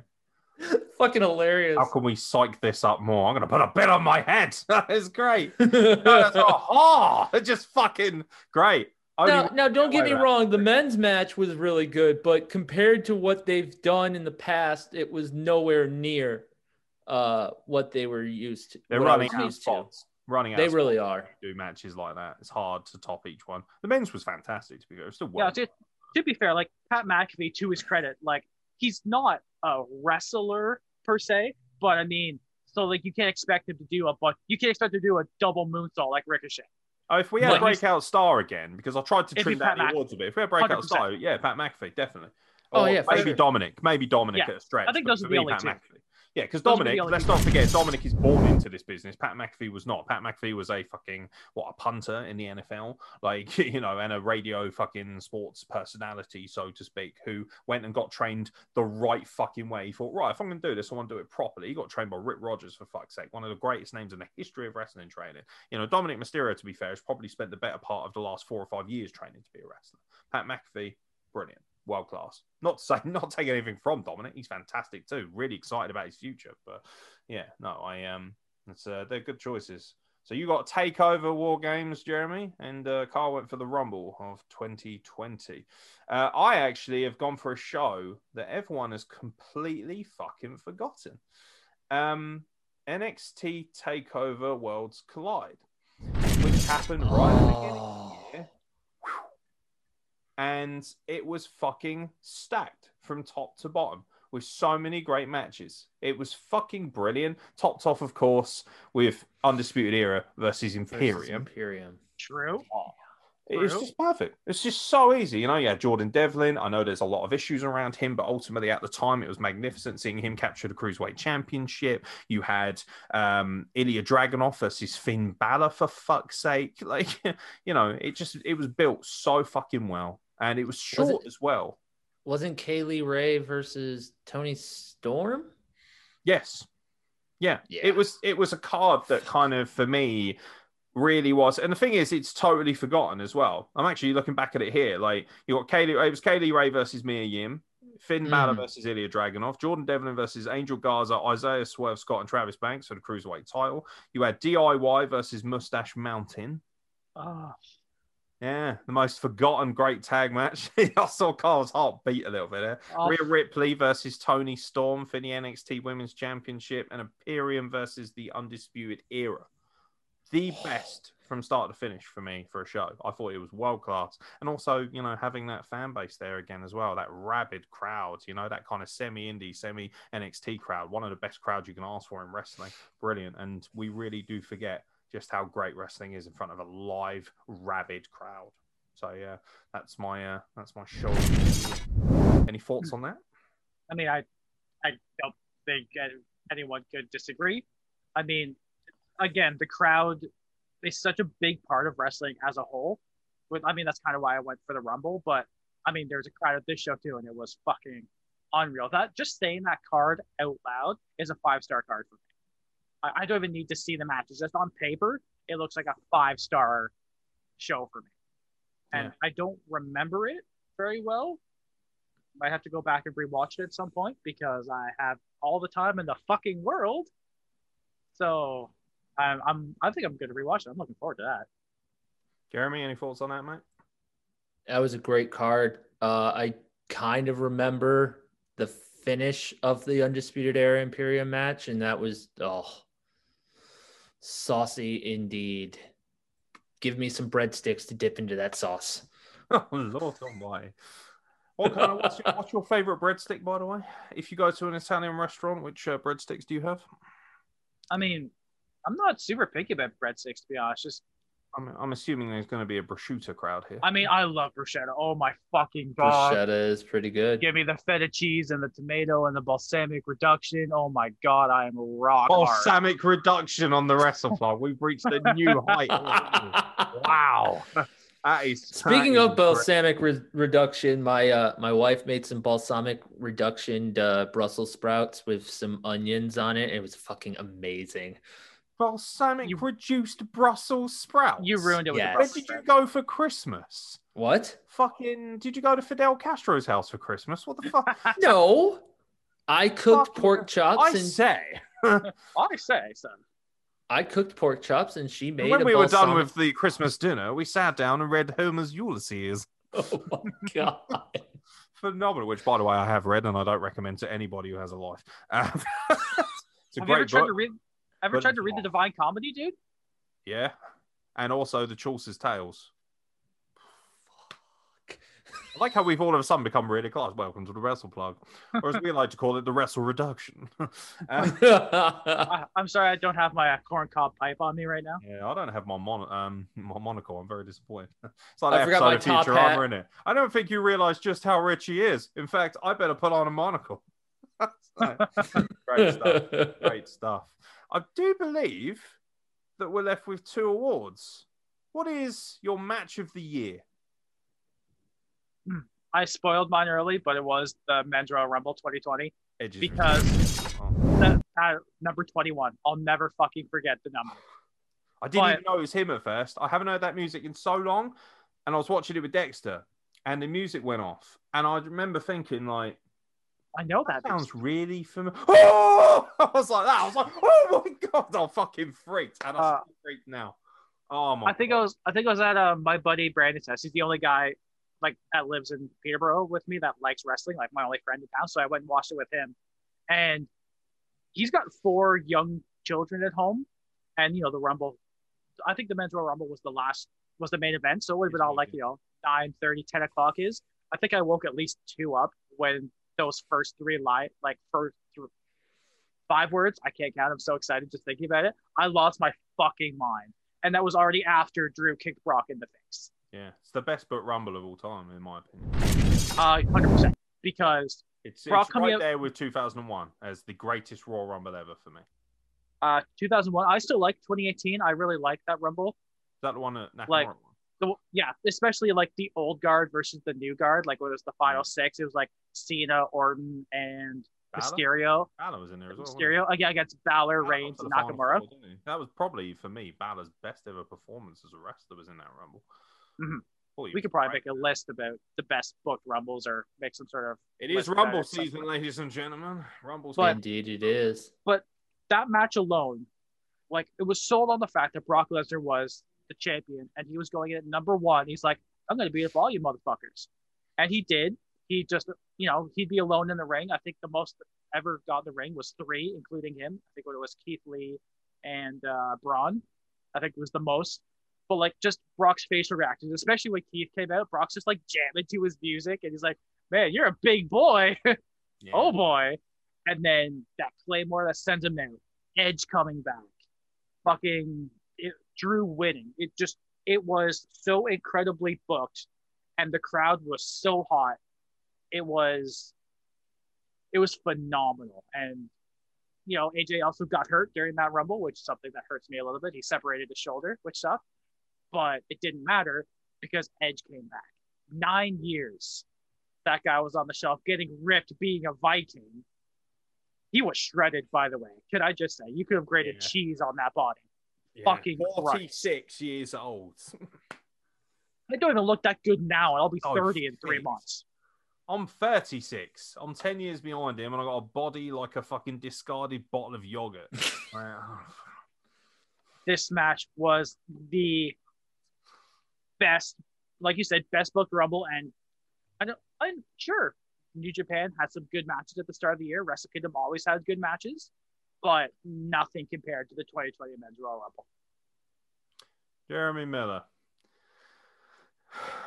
I Obviously- assume there's, I assume there's a giveaway here, but what do you think Uh, is the best wrestling match of 2020?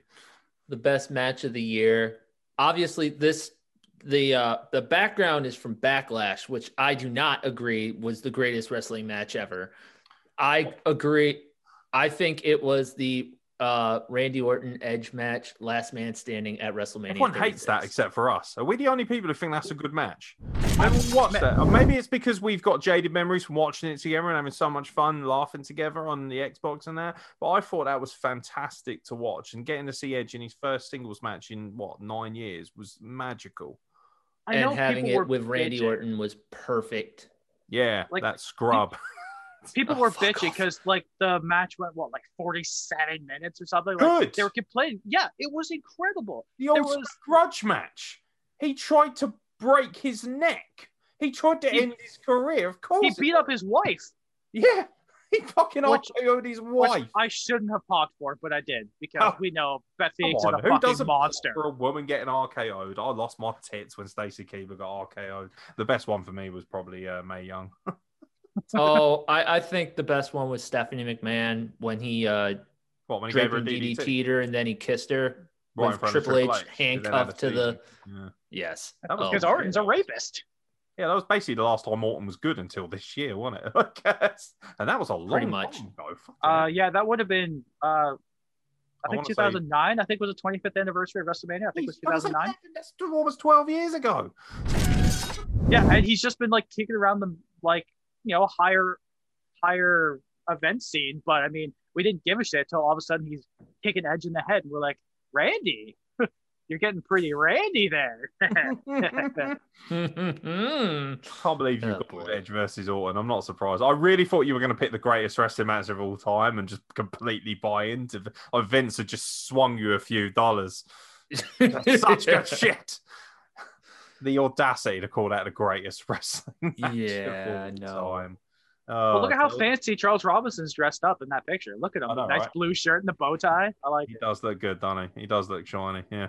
Ultimately, Jeremy, I don't want to be rude, but if you were going to put your head down somewhere, it would have been the other way. Um, because he sucks off Orton what nobody's business. Um, yeah, no. yeah. The best match of the year. Um, oh, so subjective. What do you like in a wrestling match? For me, it's got to be a clash of titans. It's got to be hard hitting. It's got to have a great level of uh, technical execution. Um, I feel like it's the kind of match that the crowd have to lose their tits over. It's got to be one of those matches that you almost feel like compelled to chant "This is awesome" beforehand, which I will not do because, frankly, that's one of my biggest pet peeves in wrestling.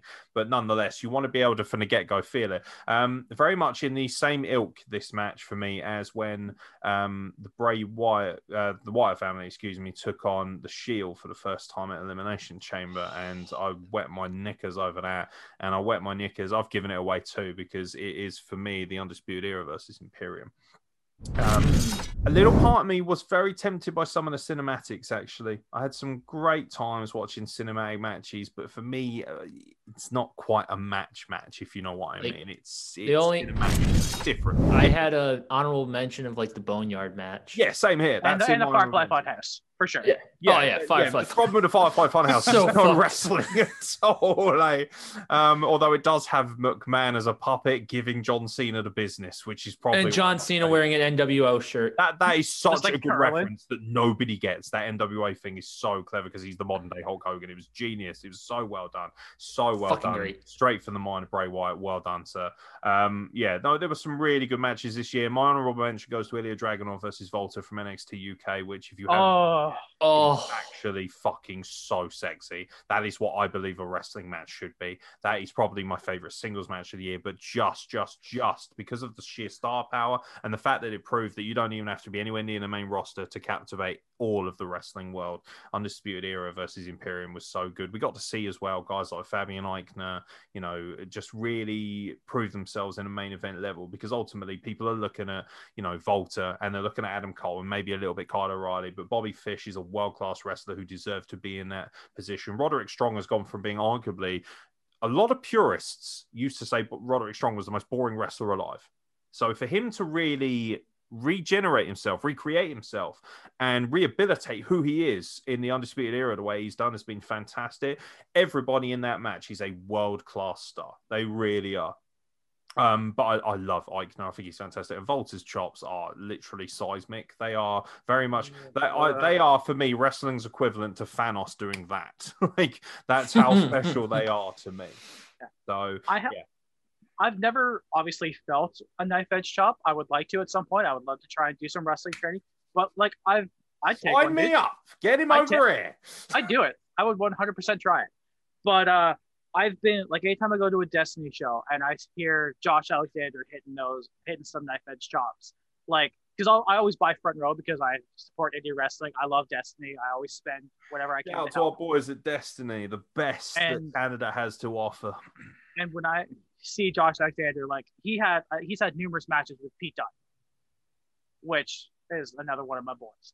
But Peter. just hearing, just hearing those chops from like a foot away from me, I'm like, I felt my heart skip a beat.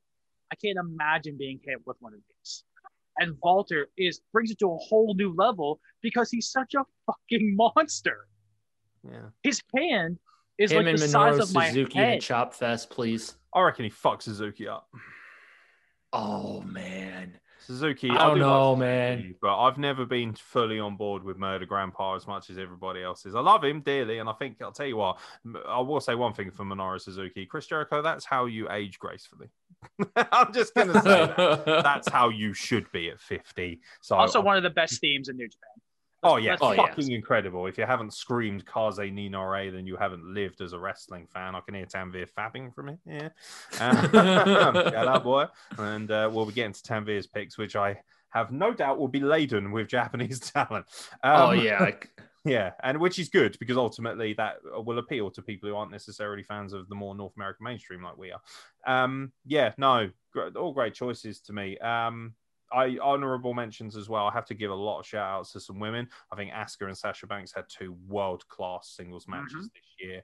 Um, mm, I also particularly love the NXT triple threat involving Rhea Ripley, Charlotte Flair, and Io Shirai, uh, which I In thought your was house? in your house. Or no, indeed. Halloween Havoc. It was Halloween Havoc. no, it was in your house. No, it was in your house. Yeah.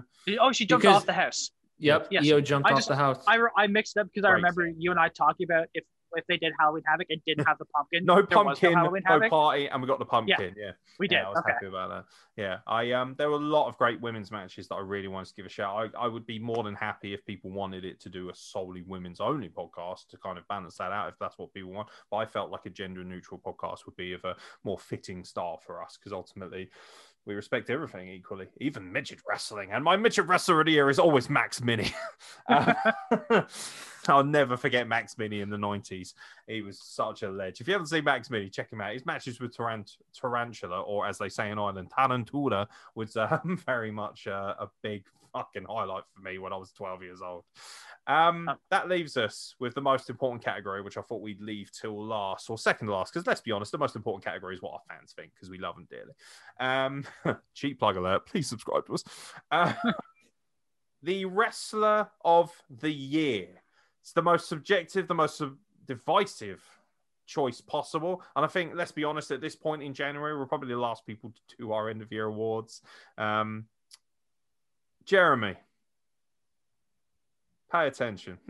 I'm paying attention. Who is the wrestler of 2020? In the worst year of mankind, who was the greatest? As much as you people would love to say that I think Randy Orton is it, I am not going with Randy Orton. So He's fuck going you. with Sandman, isn't he? He's going to pick Sandman. He's he's only he's only not saying Randy because he knows we both knew he would pick Randy. Yeah. So he's No, actually no. well, he's he's giving us his number two pick. He's lying. No, I've It's something I actually don't appreciate. I actually thought about this, and this man deserves everything Oh, and deserves every award possible, and that's Drew McIntyre. Ah, good choice. Yeah. Uh, ever since the Royal Rumble, he has been on a tear, and he has been one of the best champions of, I would say, the past five years. So I'm just, I'm hoping and praying to God that we don't see him face down, fuck it, or back up, face to the fucking ceiling, and Goldberg holding the title at the Royal Rumble. No, what you're going to see is Brock Lesnar at WrestleMania whooping his ass. That's what Now, see, I wouldn't mind that. That's big meaty Hoss too.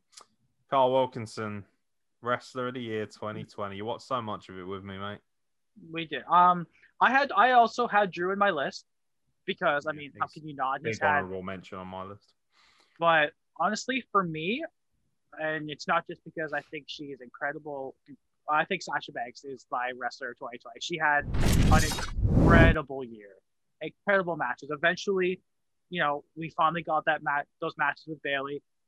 I mean, were they like take over Brooklyn good? No, because I don't think anything ever will be. But that being said, she still had an incredible run. I don't remember if they were still tag champs. I think did they lose it to Shayna and Nia? I think they did. And I Yeah, think, yeah, that was the start of their collapse. yeah, and I think the I think Sasha took the pin, and that's when Bayley went bananas. Hmm. Which, I mean, and I mean, we could I could have given it to Bayley too. She's had a hell of a Yeah, year too. I think Sasha lost the Raw But- title to Asuka, didn't she, first? But there was kind of a controversy as to whether it was actually hers or not. She didn't technically win it the first time, did she? And then she did. Yeah, because I think it was because of the Overall. count out because Bayley was beating up Kairi before Kairi left, and then she got counted in. and Sasha won the title. Or Bayley, no, Bayley threw on the ref shirt at the pay per view before that and made a Yes, three yeah. count, and the ref and then it was that, yeah, it was when Kairi left her last card. Well, I think she left the week after, but then when Kairi was beaten up backstage, that was kind of like the last like thing. Yeah, Mm. that was the last time we sort of, yeah. and then yeah, so she's was what two time Raw Women's Champion. She's the current SmackDown Women's Champion. That she had great matches with Bayley for. She's doing great stuff with Carmella right now. I think she's just had well, one of her best years, if not her single best year on the main roster. The best wrestler for me always has to be somebody who elevates everyone they're in the ring with. They must have, for me, um, I, I'm trying to think really because I had quite a list here. Um, because I actually think this was a real surprise year for people. Randy Orton was eligible for it for the 1st time in God knows how long. Drew McIntyre was probably number two or three for me based on an incredible year and finally getting to climb the mountain. And also, when he lost to Orton, I thought that's it, he's done. And he came right back again and won it again. And I was really proud of WWE for doing that instead of taking it away from him. I almost feel like that was okay. I was okay with that. I know it's kind of a bit cheap, and people will say it was just to give Randy Orton another one, but ultimately, um, Drew McIntyre had a magnificent year as well.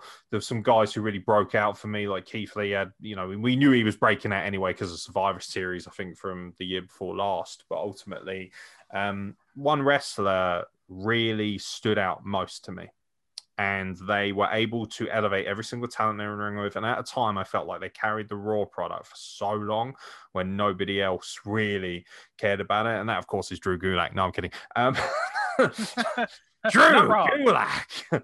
um, my women's wrestler of the year is ultimately my wrestler of the year because I believe she transcends gender. That is Asuka who is far and away for me the women's. Um, I keep saying women's. That annoys the fuck out of me. I apologize for that. She's the wrestler of the year. She is better than everybody else, in my opinion. She is the best women's wrestler in the world. Flat. Period. You could argue some are slightly more charismatic, but this year we got the opportunity, and Jeremy mentioned this earlier. We got the opportunity to see her bust her psychological chops a little bit more, her comedic side of things, the dancing, the promos, everything that went with it. And when it came down to it, she had the most complete year I've ever seen out of her. And I've always believed her to be one of the best in the world.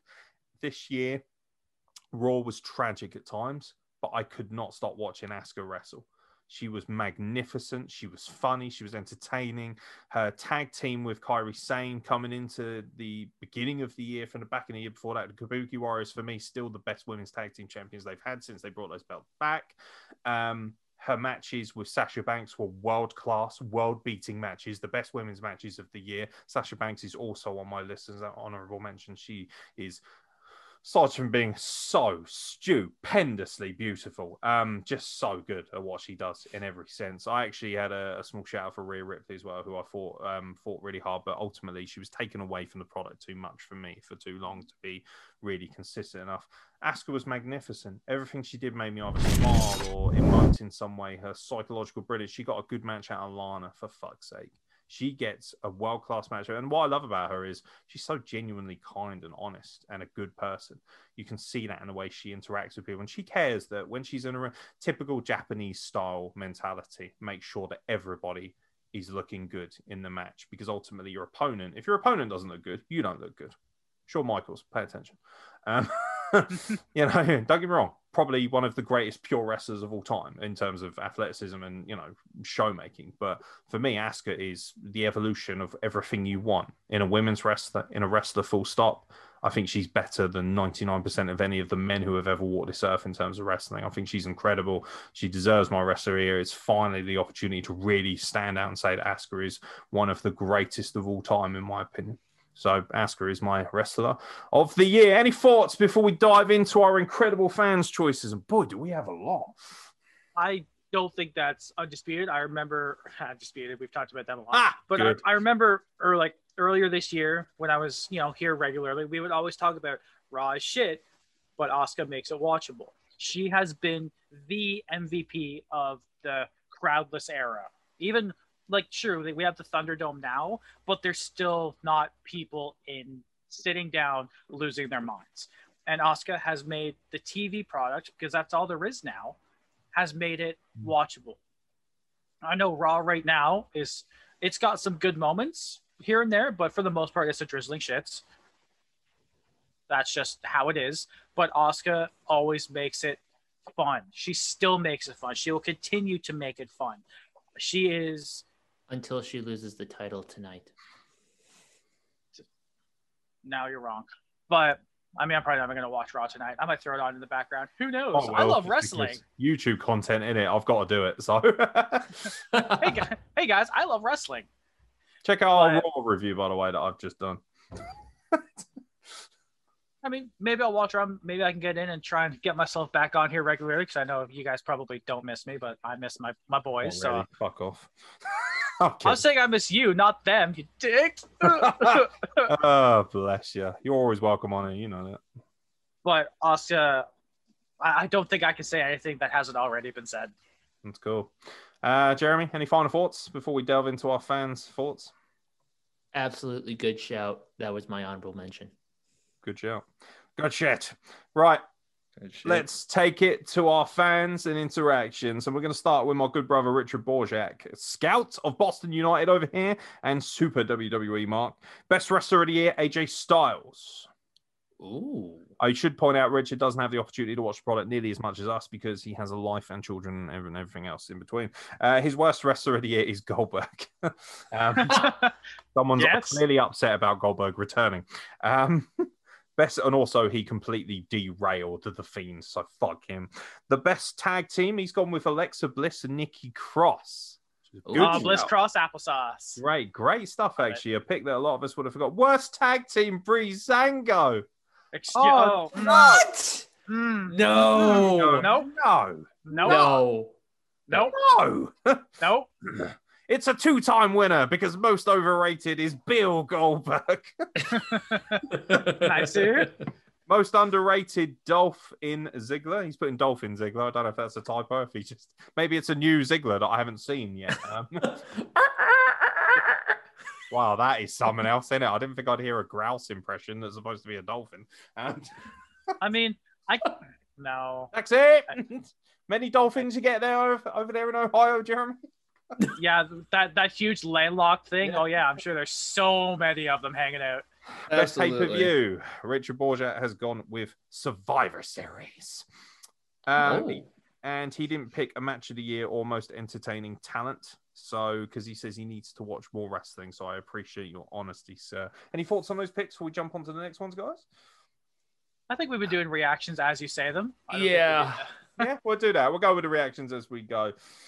Uh, ben Shaw has sent in his picks. Nice to hear you interacting with the podcast, sir. Best wrestler of the year is Jon Moxley. Someone loves his AEW. I know he's not a big fan of uh, WWE, so I understand. Worst wrestler, Luther.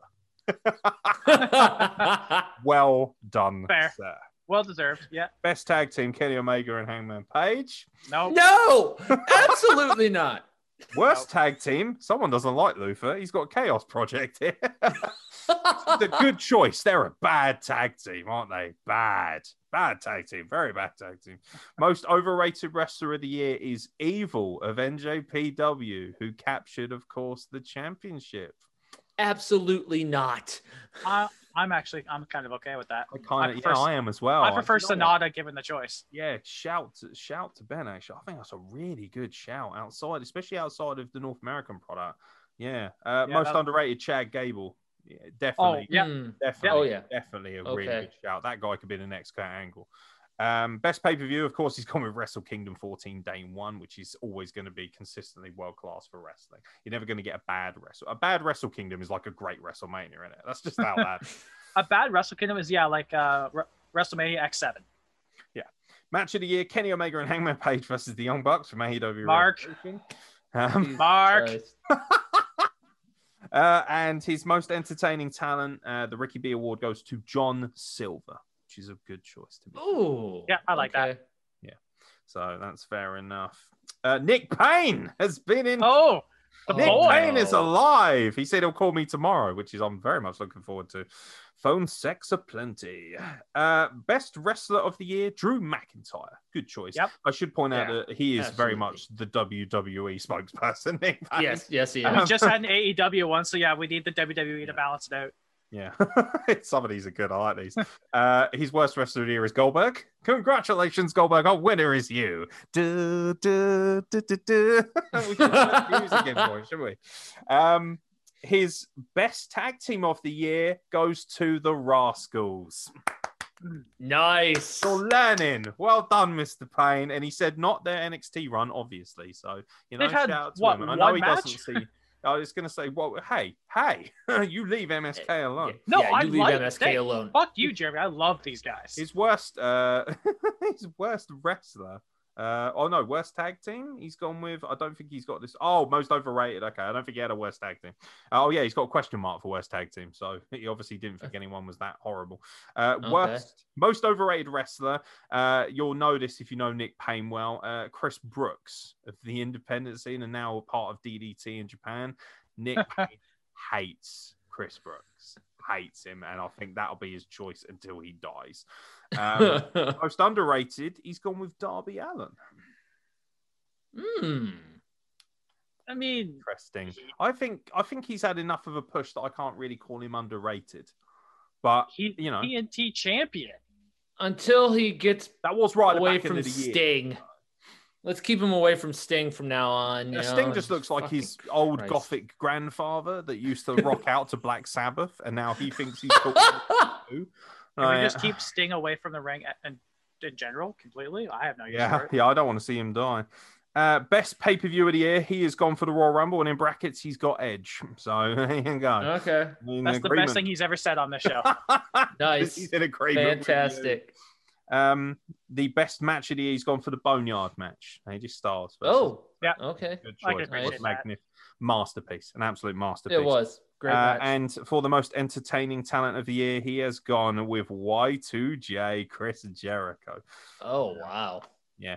I should point out as well that Nick Payne is very much into white supremacy and obviously is very much in support of all of Chris Jericho's views. No, I'm kidding.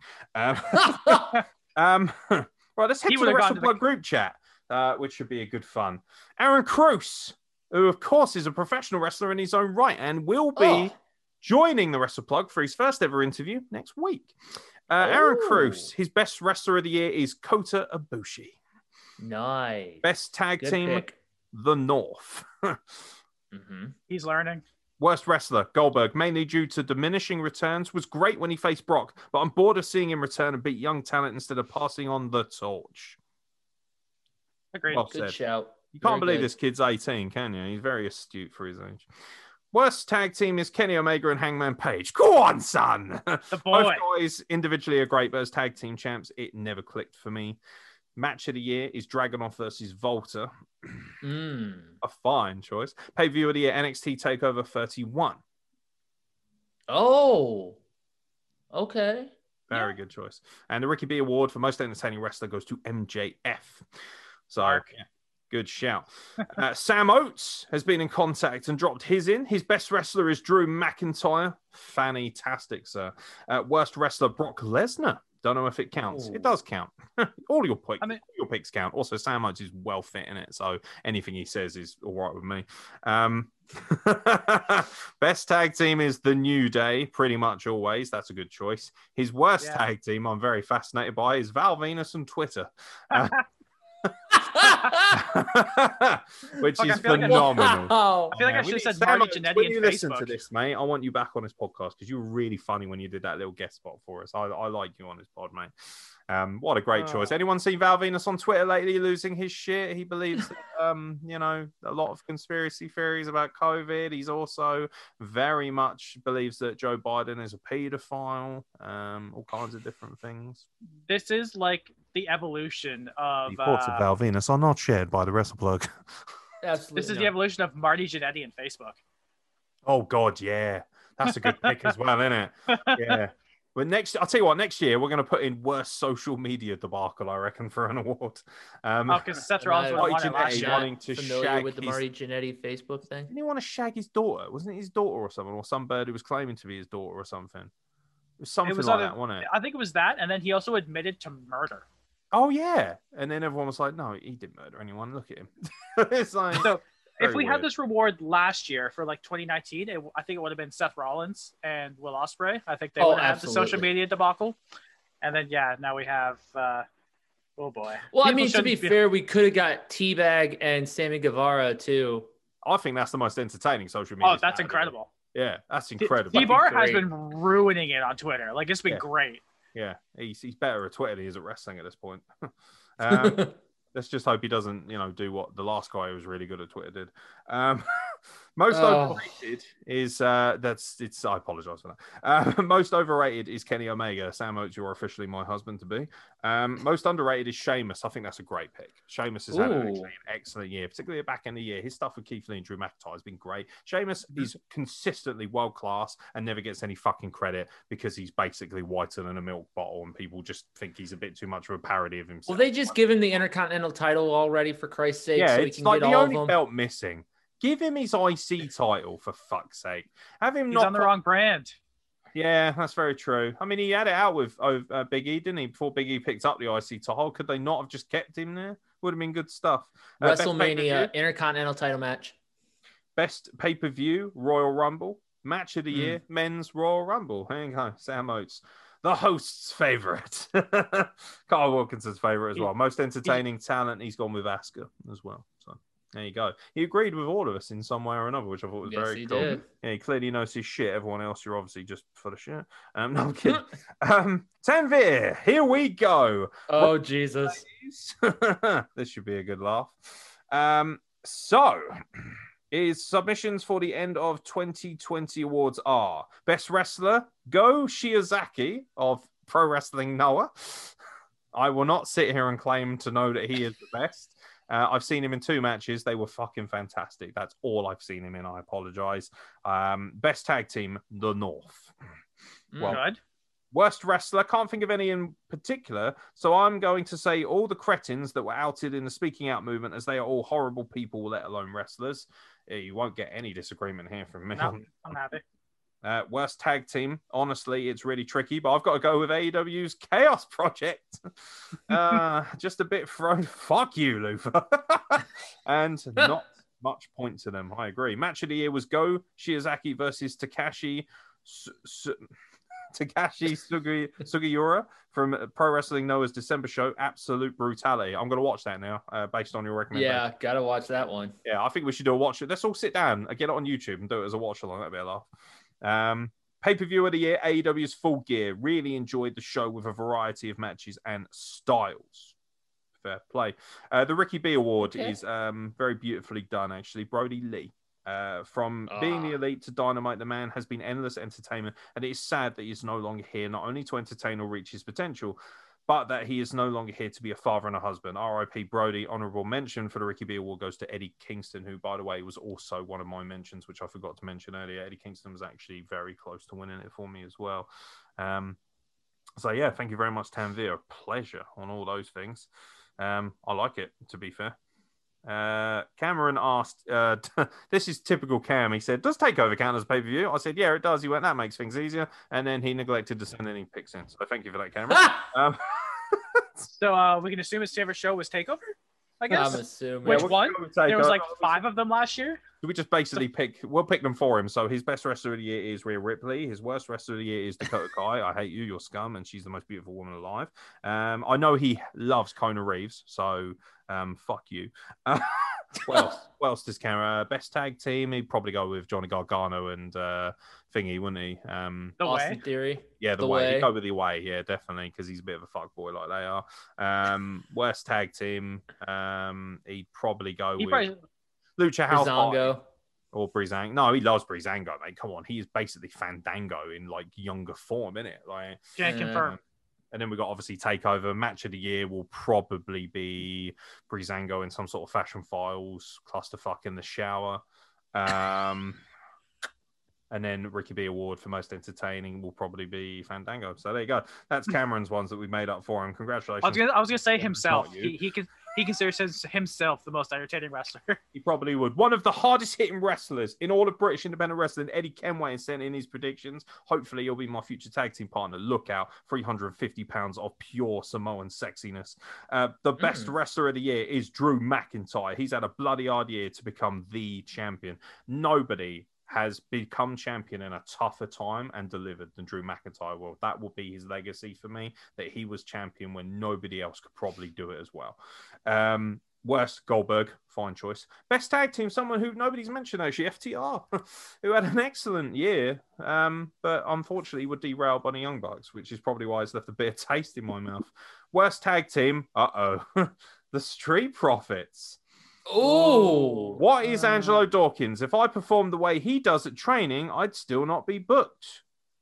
Interesting. I think Dawkins has one of the best hot tags going right now. I think he's really improved. I'm surprised by that. I'd love to. Uh, see more yeah. stuff, I, though, I can't. I can't agree with that. Docs. I love Street and- Profits. I would have given them my tag team of the year if they'd been consistently as good as they were in the second half of the year. Um, I must admit, when they first started, I did think Angelo Dawkins was well behind Montez Ford in terms of quality, but I think he has worked incredibly hard to catch up to him, and I think he deserves a lot of credit. He's also lost quite a bit of weight. He's looking good. Like, yeah, surprised, but I appreciate your opinion nonetheless. Maybe you want to contact me, Eddie, and give me a few more thoughts on that. We'll talk about it on the next podcast. Overrated is Charlotte Flair. Okay, now you now you pissed me off. Wait. Um, wait. What? First of all, she wasn't on the program long enough. She had most of the year out with an injury. And second of all, she's one of the greatest women's wrestlers of all time. So obviously, me and you are going to have to fight, have a massive, massive ding dong of a fight for that no limits title you've got a CWP before we become tag team champions and run everybody over in the takeover. Um, underrated is Brodie Lee. It's probably a good choice Okay. actually. It never he probably should have done more in AEW before he sadly passed on. Um, it always felt like he was kind of derailed, but ultimately we know now why the belt was taken away from him, I suppose. Um, you know, and then he was never seen again, sadly. Uh, it was a fine match to be known as for your last match, I think. Uh, an excellent match, that dog collar match. Uh, his best pay view of the year was the Royal Rumble. His match of the year was the Men's Rumble. Hard to pick just one, but this was just a perfect roller coaster story. So Carl Wilkinson very much cleaning up when it comes to uh, match of the year uh, and obviously pay per view of the year with the fans. And most entertaining for him is Orange Cassidy. Hope you're good, brother. I am indeed so, or at least I'm trying such a difficult time. And thank you very much for chiming in with yours, Mr. Kenway. Alex Delanzo. Oh, yes. Part time host of Sly Fox Sports Pod, some shitty podcast somewhere else on YouTube. And um, ultimately, Hey. masterful, masterful co host of this podcast, the king of Asperger style, the sexiest man, the master of the five finger discount at York Hall. He knows what I'm talking about. Only five people will get that reference. Uh, the best wrestler is Drew McIntyre. A fine choice, sir. Worst wrestler, far too many to name for legal reasons. Good choice. Um, best tag team is MSK because McMahon sucks kids. Oh, that's what it's apparently that's what it stands for. McMahon sucks kids, allegedly. Um, worst, I like this. Far too many today for legal reasons. He then insinuates that the billionaire sucks off children afterwards. Good stuff. Um, we're not going to censor what we like. If you don't like it, turn the fucking podcast off. You melt. Worst tag team of the year is Dolph Ziggler and Bobby Roode. A fine choice, sir. Most overrated is Shayna. She should be working at carnivals. Oh, Go on, wow. oh man, Tell- man, dude, tell us how you really feel. she's really hot though. Um, And she has Dragon Ball Z gear, dude. oh yeah, definitely most overrated. Then fuck that shit. Um, and a fucking dumb anime. Grow up. Uh, sorry, Carl. you should never have come back. You should never have come back. It's I like lost, the innit? abuse. We have to go back. No, dude, I'm a glutton for punishment. We have to Hit go me- back for me. Kyle. He's- We he's have to go back, Jack. abused. I'm not. Oh, fuck. Most underrated Eddie Kingston. Great choice. Oh, nice. Best pay per view of the year. I don't watch pay per view. Fair enough. Uh, match of the year: Young Okay. Bucks versus Hangman and Omega. Wait a minute. If you don't What? watch you, how did you see that? I'm on to you. Most entertaining talent: John Silver. Oh. I'm loving this. I'm loving these guys more. We should have just done this. Arthur Doom, another former podcast host and one Holy of the shit, I haven't heard from him alive. forever. The legend. arguably the only cool person to live in Ohio.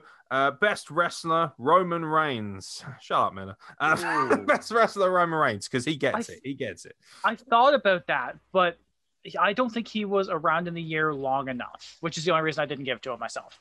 Okay, I've I've noticed there's a trend here. So Arthur Doom, best wrestler Roman Reigns, worst wrestler whoever is facing Roman Reigns except Kevin Owens. Um, Oh, Jesus. So Kevin Owens gets a pass. Well done. Best tag team, Roman Reigns and whoever he's tagging with. Worst tag team, whoever is facing Roman Reigns and his partner, except Kevin Owens. Most overrated, whoever is facing Roman Reigns. Most underrated, Roman Reigns. Uh, best pay per view, whichever one Roman Reigns main evented. That's half of them. Uh, match of the year, every Roman Reigns match, especially the ones with Kevin Owens. Most entertaining talent, the big dog, the head of the table, Roman Reigns. I love He knows. He knows what's going on. Yeah, he's, to be fair, he's not wrong. Roman Reigns is uh, he's, he's thinking, oh yeah, this is gonna fucking wind up here, and he's gonna be all over this. Actually, I love Roman Reigns now. I think he's amazing as a heel. Um, I am. Did you hear that he's getting new music? I'm all for it. Just do it well. Um, another former co-host. I'm loving this. Dexter Richmond, Jackman, the original co-host. The best wrestler of the year is Rey Fénix. Great choice. I the like that. worst wrestler of the year. This is obviously directed. Sandman. Fucking asshole. Don't get mad because he, you think he could out wrestle like Shawn Michaels in 1997. That's that's probably fair. Um, best tag team, top flight. Um, Too much of a short, small sample size, but I know Jag loves himself some flippers. Uh, West tag team is Jurassic Express, probably because Marko Stunt's a prick. Um, he's not even a he's not even a he's not even a human being, is he? Subhuman. Uh, most overrated is Randy Orton. Oh dear, he's coming for Jeremy's crown as a new bitch. He's coming for blood. Yeah, he knows that Jeremy's now basically replaced him as the bitch of the podcast, so he's just basically laying into him more, which I like. Most underrated is Apollo Crews, the chewed up Malteser. Congratulations. Uh, best pay per view, TLC. Uh, match of the year, Really? Young Bucks versus FTR. Hmm. Uh, Dexter, I was with you until like that. Uh, the Ricki B Award, which is something I think he would probably love if he was still here to this day, Goroshy. So is Sami Zayn.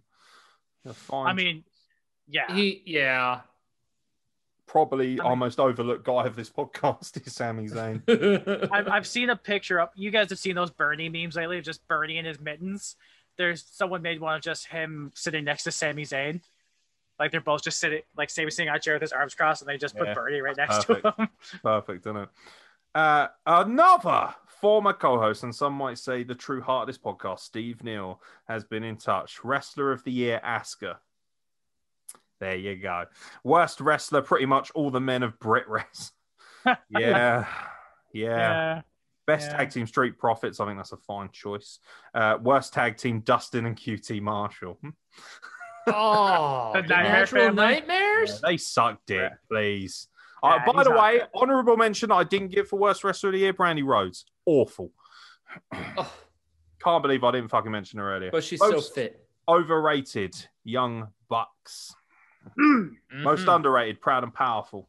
Because they're not Mm. used. They arguably are the the all time answer for that, actually. Best pay per view is the Royal Rumble. He's put here Royal Rumble 2000. I assume he means 2020. It's a huge mark No. rock, so I- you never know with Steve. Match of the year Ricochet versus Brock. You must, you troll. You're trolling now. I'm onto you.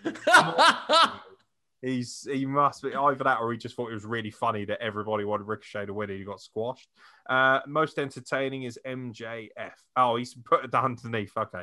In all seriousness, Walter versus Ilja was the best match I saw this year. Thank you very much. okay. You got me. Okay. Fair play, sir. You got me. I was, uh, I was hoping like we would like if he had done that, we didn't see it and just kept going. He'd be like, Patricia "I warned you Batley. guys." See, women do listen to this podcast. Well, they don't. I just asked her. Um, um, she said, I haven't watched a whole lot of wrestling, so please be nice to me. I will attempt to be. Best wrestler, Kenny Omega. Right, that's it. Now, No, we we, we got to move on. I okay, think, yeah, uh, no, anyone- okay. Obviously, Patricia is fucking clueless. So, uh, next uh, person, no, I'm kidding. Um, although you are fucking terrible choice. Worst wrestler, she hasn't picked one because she's way too positive. Best tag team, Motor City Machine Guns. I will accept that. Um, although right. they haven't done a great deal this year. There is no worst tag team. There is no most overrated. There is no most underrated. There is no best pay view, and there is no match of the year or most entertaining talent. Thank you for your contributions, Trish. Uh, taxi. um, the important thing is you tried. Brad Baker, better known to some on the British independent scene as Flynn Arlo, very, very handsome young man, it has to be said. Best wrestler, Will Ospreay. Worst wrestler, Flynn Arlo.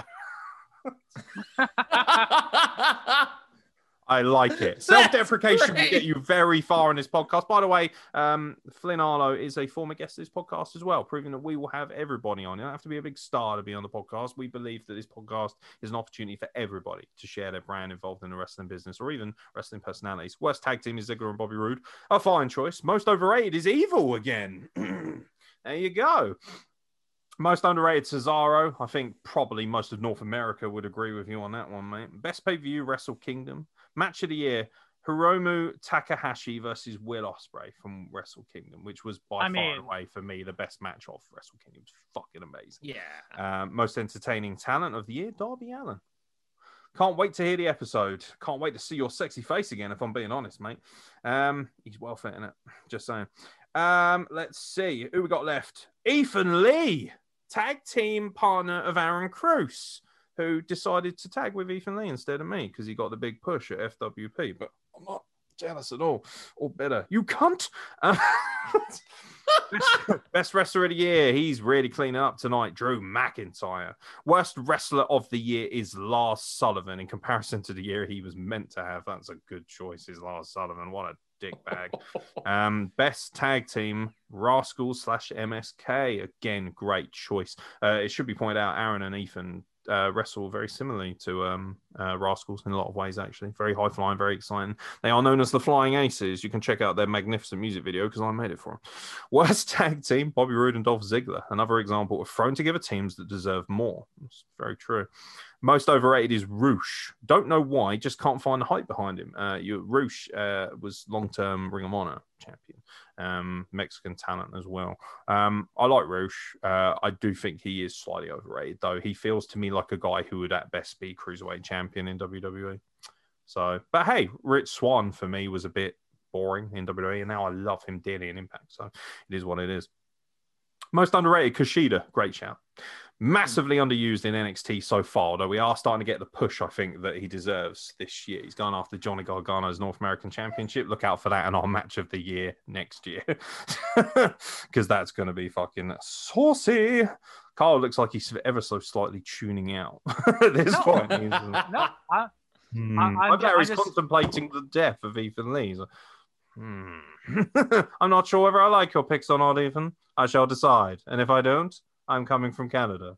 I don't think No. I, I don't think I like the fact that you know you, you got left because this new shiny kid took your partner away. oh, what Oh. a stooge. That, that gets bonus points on the podcast. Kyle has Oh, overtaken boy. Jeremy as the official co host of WrestlePlug. Oh, yes, there's points now.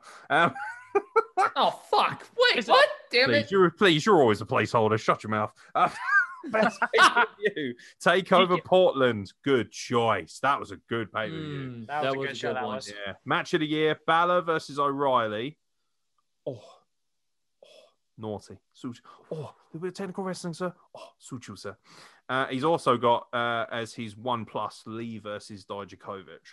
Mwah. Oh, Good shit. such a Fucking hoss good shit. battle. Yeah, and most entertaining talent. He's gone with Keith Lee, which uh, Ooh. Very good choice. And we round it out with an absolutely gorgeous soul. uh, somebody I don't get a chance to chat to as much. Uh, somebody who was actually training um, to be a wrestler before she became a mother. And I hope she's going to return because I genuinely, I'm not just blowing smoke up her ass. She genuinely is one of the most exciting and most naturalized wrestling talents I've seen in training. I've been training for a couple of years. Um, it's Tabitha, uh, Tab for short. uh, Tab was genuinely one of the best trainees I've seen um, before she became mother. And congratulations, obviously, on becoming a mother. That was something that she was very proud of. Gorgeous, handsome little baby boy that she's given birth to, a really awesome human being. Um, and ultimately, somebody who I genuinely think uh, people should look out for if she does return to training because she's just got such a great mind for wrestling. Wrestler of the year, not surprising. I do believe this is her pick for man of the year in every sense. Jon Moxley is her pick for wrestler of the year. Worst wrestler of the year, Nia Jax. Just seems to injure everyone. Yeah, I mean, you can't argue with her injury rates, to be fair. Maybe you could take her out, Tabitha. I'd love to see that. Drop kick Nia Jax in the face. Um, let's see. Best tag team of the year, the Young Bucks. I beefed you up so much and you ruined it. um, One one job. well, you had one job. God damn it. Uh, worst tag team of the year, she does not know. She sums up really how poorly tag team wrestling was booked. You couldn't even hate a tag team. Um, let's see. Most overrated wrestler, Charlotte fucking Flair. She's put down here. What's the hatred at Charlotte Flair? What's what's going on here, man? She's good. She's one She was the gone for like half the year. I know you can't be overrated if you. No, I mean, fair enough. You're just using this to air your grievances, is what you're doing. Um, underrated talents: Lana and Rusev, easily one of the funniest pairings and such crowd pleasers. Definitely in WWE, but obviously they haven't really done any of that this year, have they? So this is more. No, like Lana's been too busy pick. getting put through a table, and Miro's too busy playing with a fucking arcade. Well, I will say one thing in terms of underutilized. Miro is probably the most underutilized wrestler in the world. Rusev, because AEW Yeah. have no clue. He should be their champion. He's that fucking good. He's one of the best heavyweight wrestlers in. Of, I wouldn't mind seeing Miro go to Impact I'd be much in this there. whole brand. Imagine split. Rusev versus Miro versus Moose, mate. Give me. I one. was that Oh. was literally the first thing I thought of was Miro and Moose. Oh, oh, oh, oh, Rusev. go to Miro, hell. Meaty Bulgarian versus Sorry, what? meaty black man. Hoss battle. Oh, Suchusa. Oh, gonna drop kick him in the face, sir. Oh, 270 pounds of meaty blackness. Oh, Suchusa. I'm sorry, uh, Miro, Miro, Josh Alexander, anyone? Oh, Sorry. Sorry. Ah. We're turning the women's picks into a jizz fest. That's a little bit alarming. Um, best pay per view is probably AEW Double or Nothing. I can understand Nah. why you would say that. Match of the year: Jon Moxley versus Tomohiro Ishii in the New Japan Pro Wrestling G1 Climax. Ooh. Was that this year? I forgot that that last was a thing. If that was this year, I am. Um, I cannot believe I did not see that, and I need to watch that because I reckon that was a. I thought that was last year. I The thought that most was 19. entertaining talent and wrestler of the year is Aeron Nix. Brownie points for you, madam. I shall send your money in the post. What a hero. Apparently, she just broke her nose yesterday. We wish you well. Oh I my don't know if God. she can tell anyone that, but I wish you well. She's honestly hard as fuck. She'll deal with it, no problem. She's also fucking awesome. I love her dearly. And that's not just because she picked me as the most entertaining wrestler of the year, which ultimately she would be correct if it was last year, because, you know, I can cut promos unlike half the people that I work with. Yeah, I said it. Ah, come for me, phrasing boom. And that rounds out the interactions and the picks of our incredible fans. What a fantastic plethora. That's probably the most interaction we've had in a couple of years. Really chuffed about that. Thank you to everyone for sending in your picks, including Anonymous. Insert edit here. Um, that rounds out the 2020 awards. I think we'll leave it there. Carl Wilkinson, thank you very much for rejoining us at the WrestlePlug. Hopefully, we'll see your face a little bit more this year. Absolutely. Thank, thanks for having me. And again, I just want to apologize to everyone. Yeah, I was, you know, getting laid off because COVID is being a cunt again. Kind of, it fucked with me a little bit. So I just kind of needed the time to just kind of go, okay, I got to sit at home and do jack shit. What do I do? Obviously, the answer should be come entertain people on on the podcast. But it was it was a pretty difficult time. But uh hopefully, I should be okay. There you go, ladies and gentlemen. We all wish Mr. Wilkinson well and welcome him back on his infamous return to the WrestlePlug. And that, of course, means we need to say goodbye to Jeremy Miller, who is no longer useful to us. Uh, Jeremy Miller, thank you very much for joining us at the 2020 Year End Awards. You! Wow. wow. Okay. Well, You're just then, a uh, shit Dexter Critchman. Shit Dexter Critchman. You're just Ah. a shit Dexter Critchman. You knew How's you Chelsea knew getting on? was How's, how's Chelsea doing? Chelsea right? Yeah? Chelsea doing oh, well? Oh, fucking Chelsea. Which you'll be able to hear about Chelsea on my Sly Fox Sports podcast. Cheap There you plug. Yeah. Jeremy will, of course, be back at the WrestlePlug. We won't ditch him that easily, even though, of course, he is clearly number two. Which, um, Mr. Wilkinson, if you would like to talk hockey sometime, um, I'm all for you Just because on. he's Canadian, do not assume that he likes ice hockey. That is racial profiling. No, I remember talking to him and him saying he's a Canadian fan. You're that geezer. You're the geezer in that picture, isn't you? I bet you put a wig on. You're that geezer who was walking past in, when they stormed the Capitol building. You're that toss piece who was holding that fucking statue thing? The podium. That's you, isn't it? That's your boyfriend. You're all just a bunch of closet homosexuals. That's all it is. All this massively repressed Oh, homosexuality in white man fucking Republican worlds. Britain first. um, Looking forward to that. But yeah, Carl Wilkinson, Jeremy Miller, thank you very much for joining me for the 2020 Year End Awards. It's been a whopper podcast. Hopefully, you've uh, with us, ladies and gentlemen. Obviously, uh, well, there's no point telling you now, but there'll be timestamps available in the YouTube thing just in case you want to skip to certain parts or whatever for awards and whatnot. But most importantly, I hope you're still enjoying all the content that we're providing in a very difficult time of year. Obviously, myself and Carl Wilkinson have had a lot of difficult issues, and Jeremy Miller, actually, to be fair, when it comes to employment, mental health, and stuff like that. But we still afford a safe space here at the Wrestle Plug. We like to say some offensive shit. We're honest. We like to fucking punch our card uh, very brutally when it comes to some of that non PC bullshit. But we are good people and we are here to support you in difficult times. So do not hesitate to contact us at WrestlePlug, or the usual social media links, which you're probably familiar with. And of course, they're available in the descriptions of all podcasts as well. From myself, Aeron Nix, and the gang, thank you very much for watching. And we'll catch you very soon for more content from. It is still the WrestlePlug, right? We haven't had to Yeah, change. I'm pretty that. sure. I don't think we've Cool. changed it recently. No. okay, cool. No, no. Okay. Yeah, yeah. We'll go with the wrestle plug. Uh, we'll catch you very soon for more content. Mark plug for life. I hate you so much. He ruined it. You ruined it. You ruined it. You Fucking ruined didn't it. You You ruined it, ladies and gentlemen. All in favor of uh, Jeremy Miller fucking off, saying hi. oh dear. Have a great weekend, whatever you're doing with yourselves, gang. Love you loads.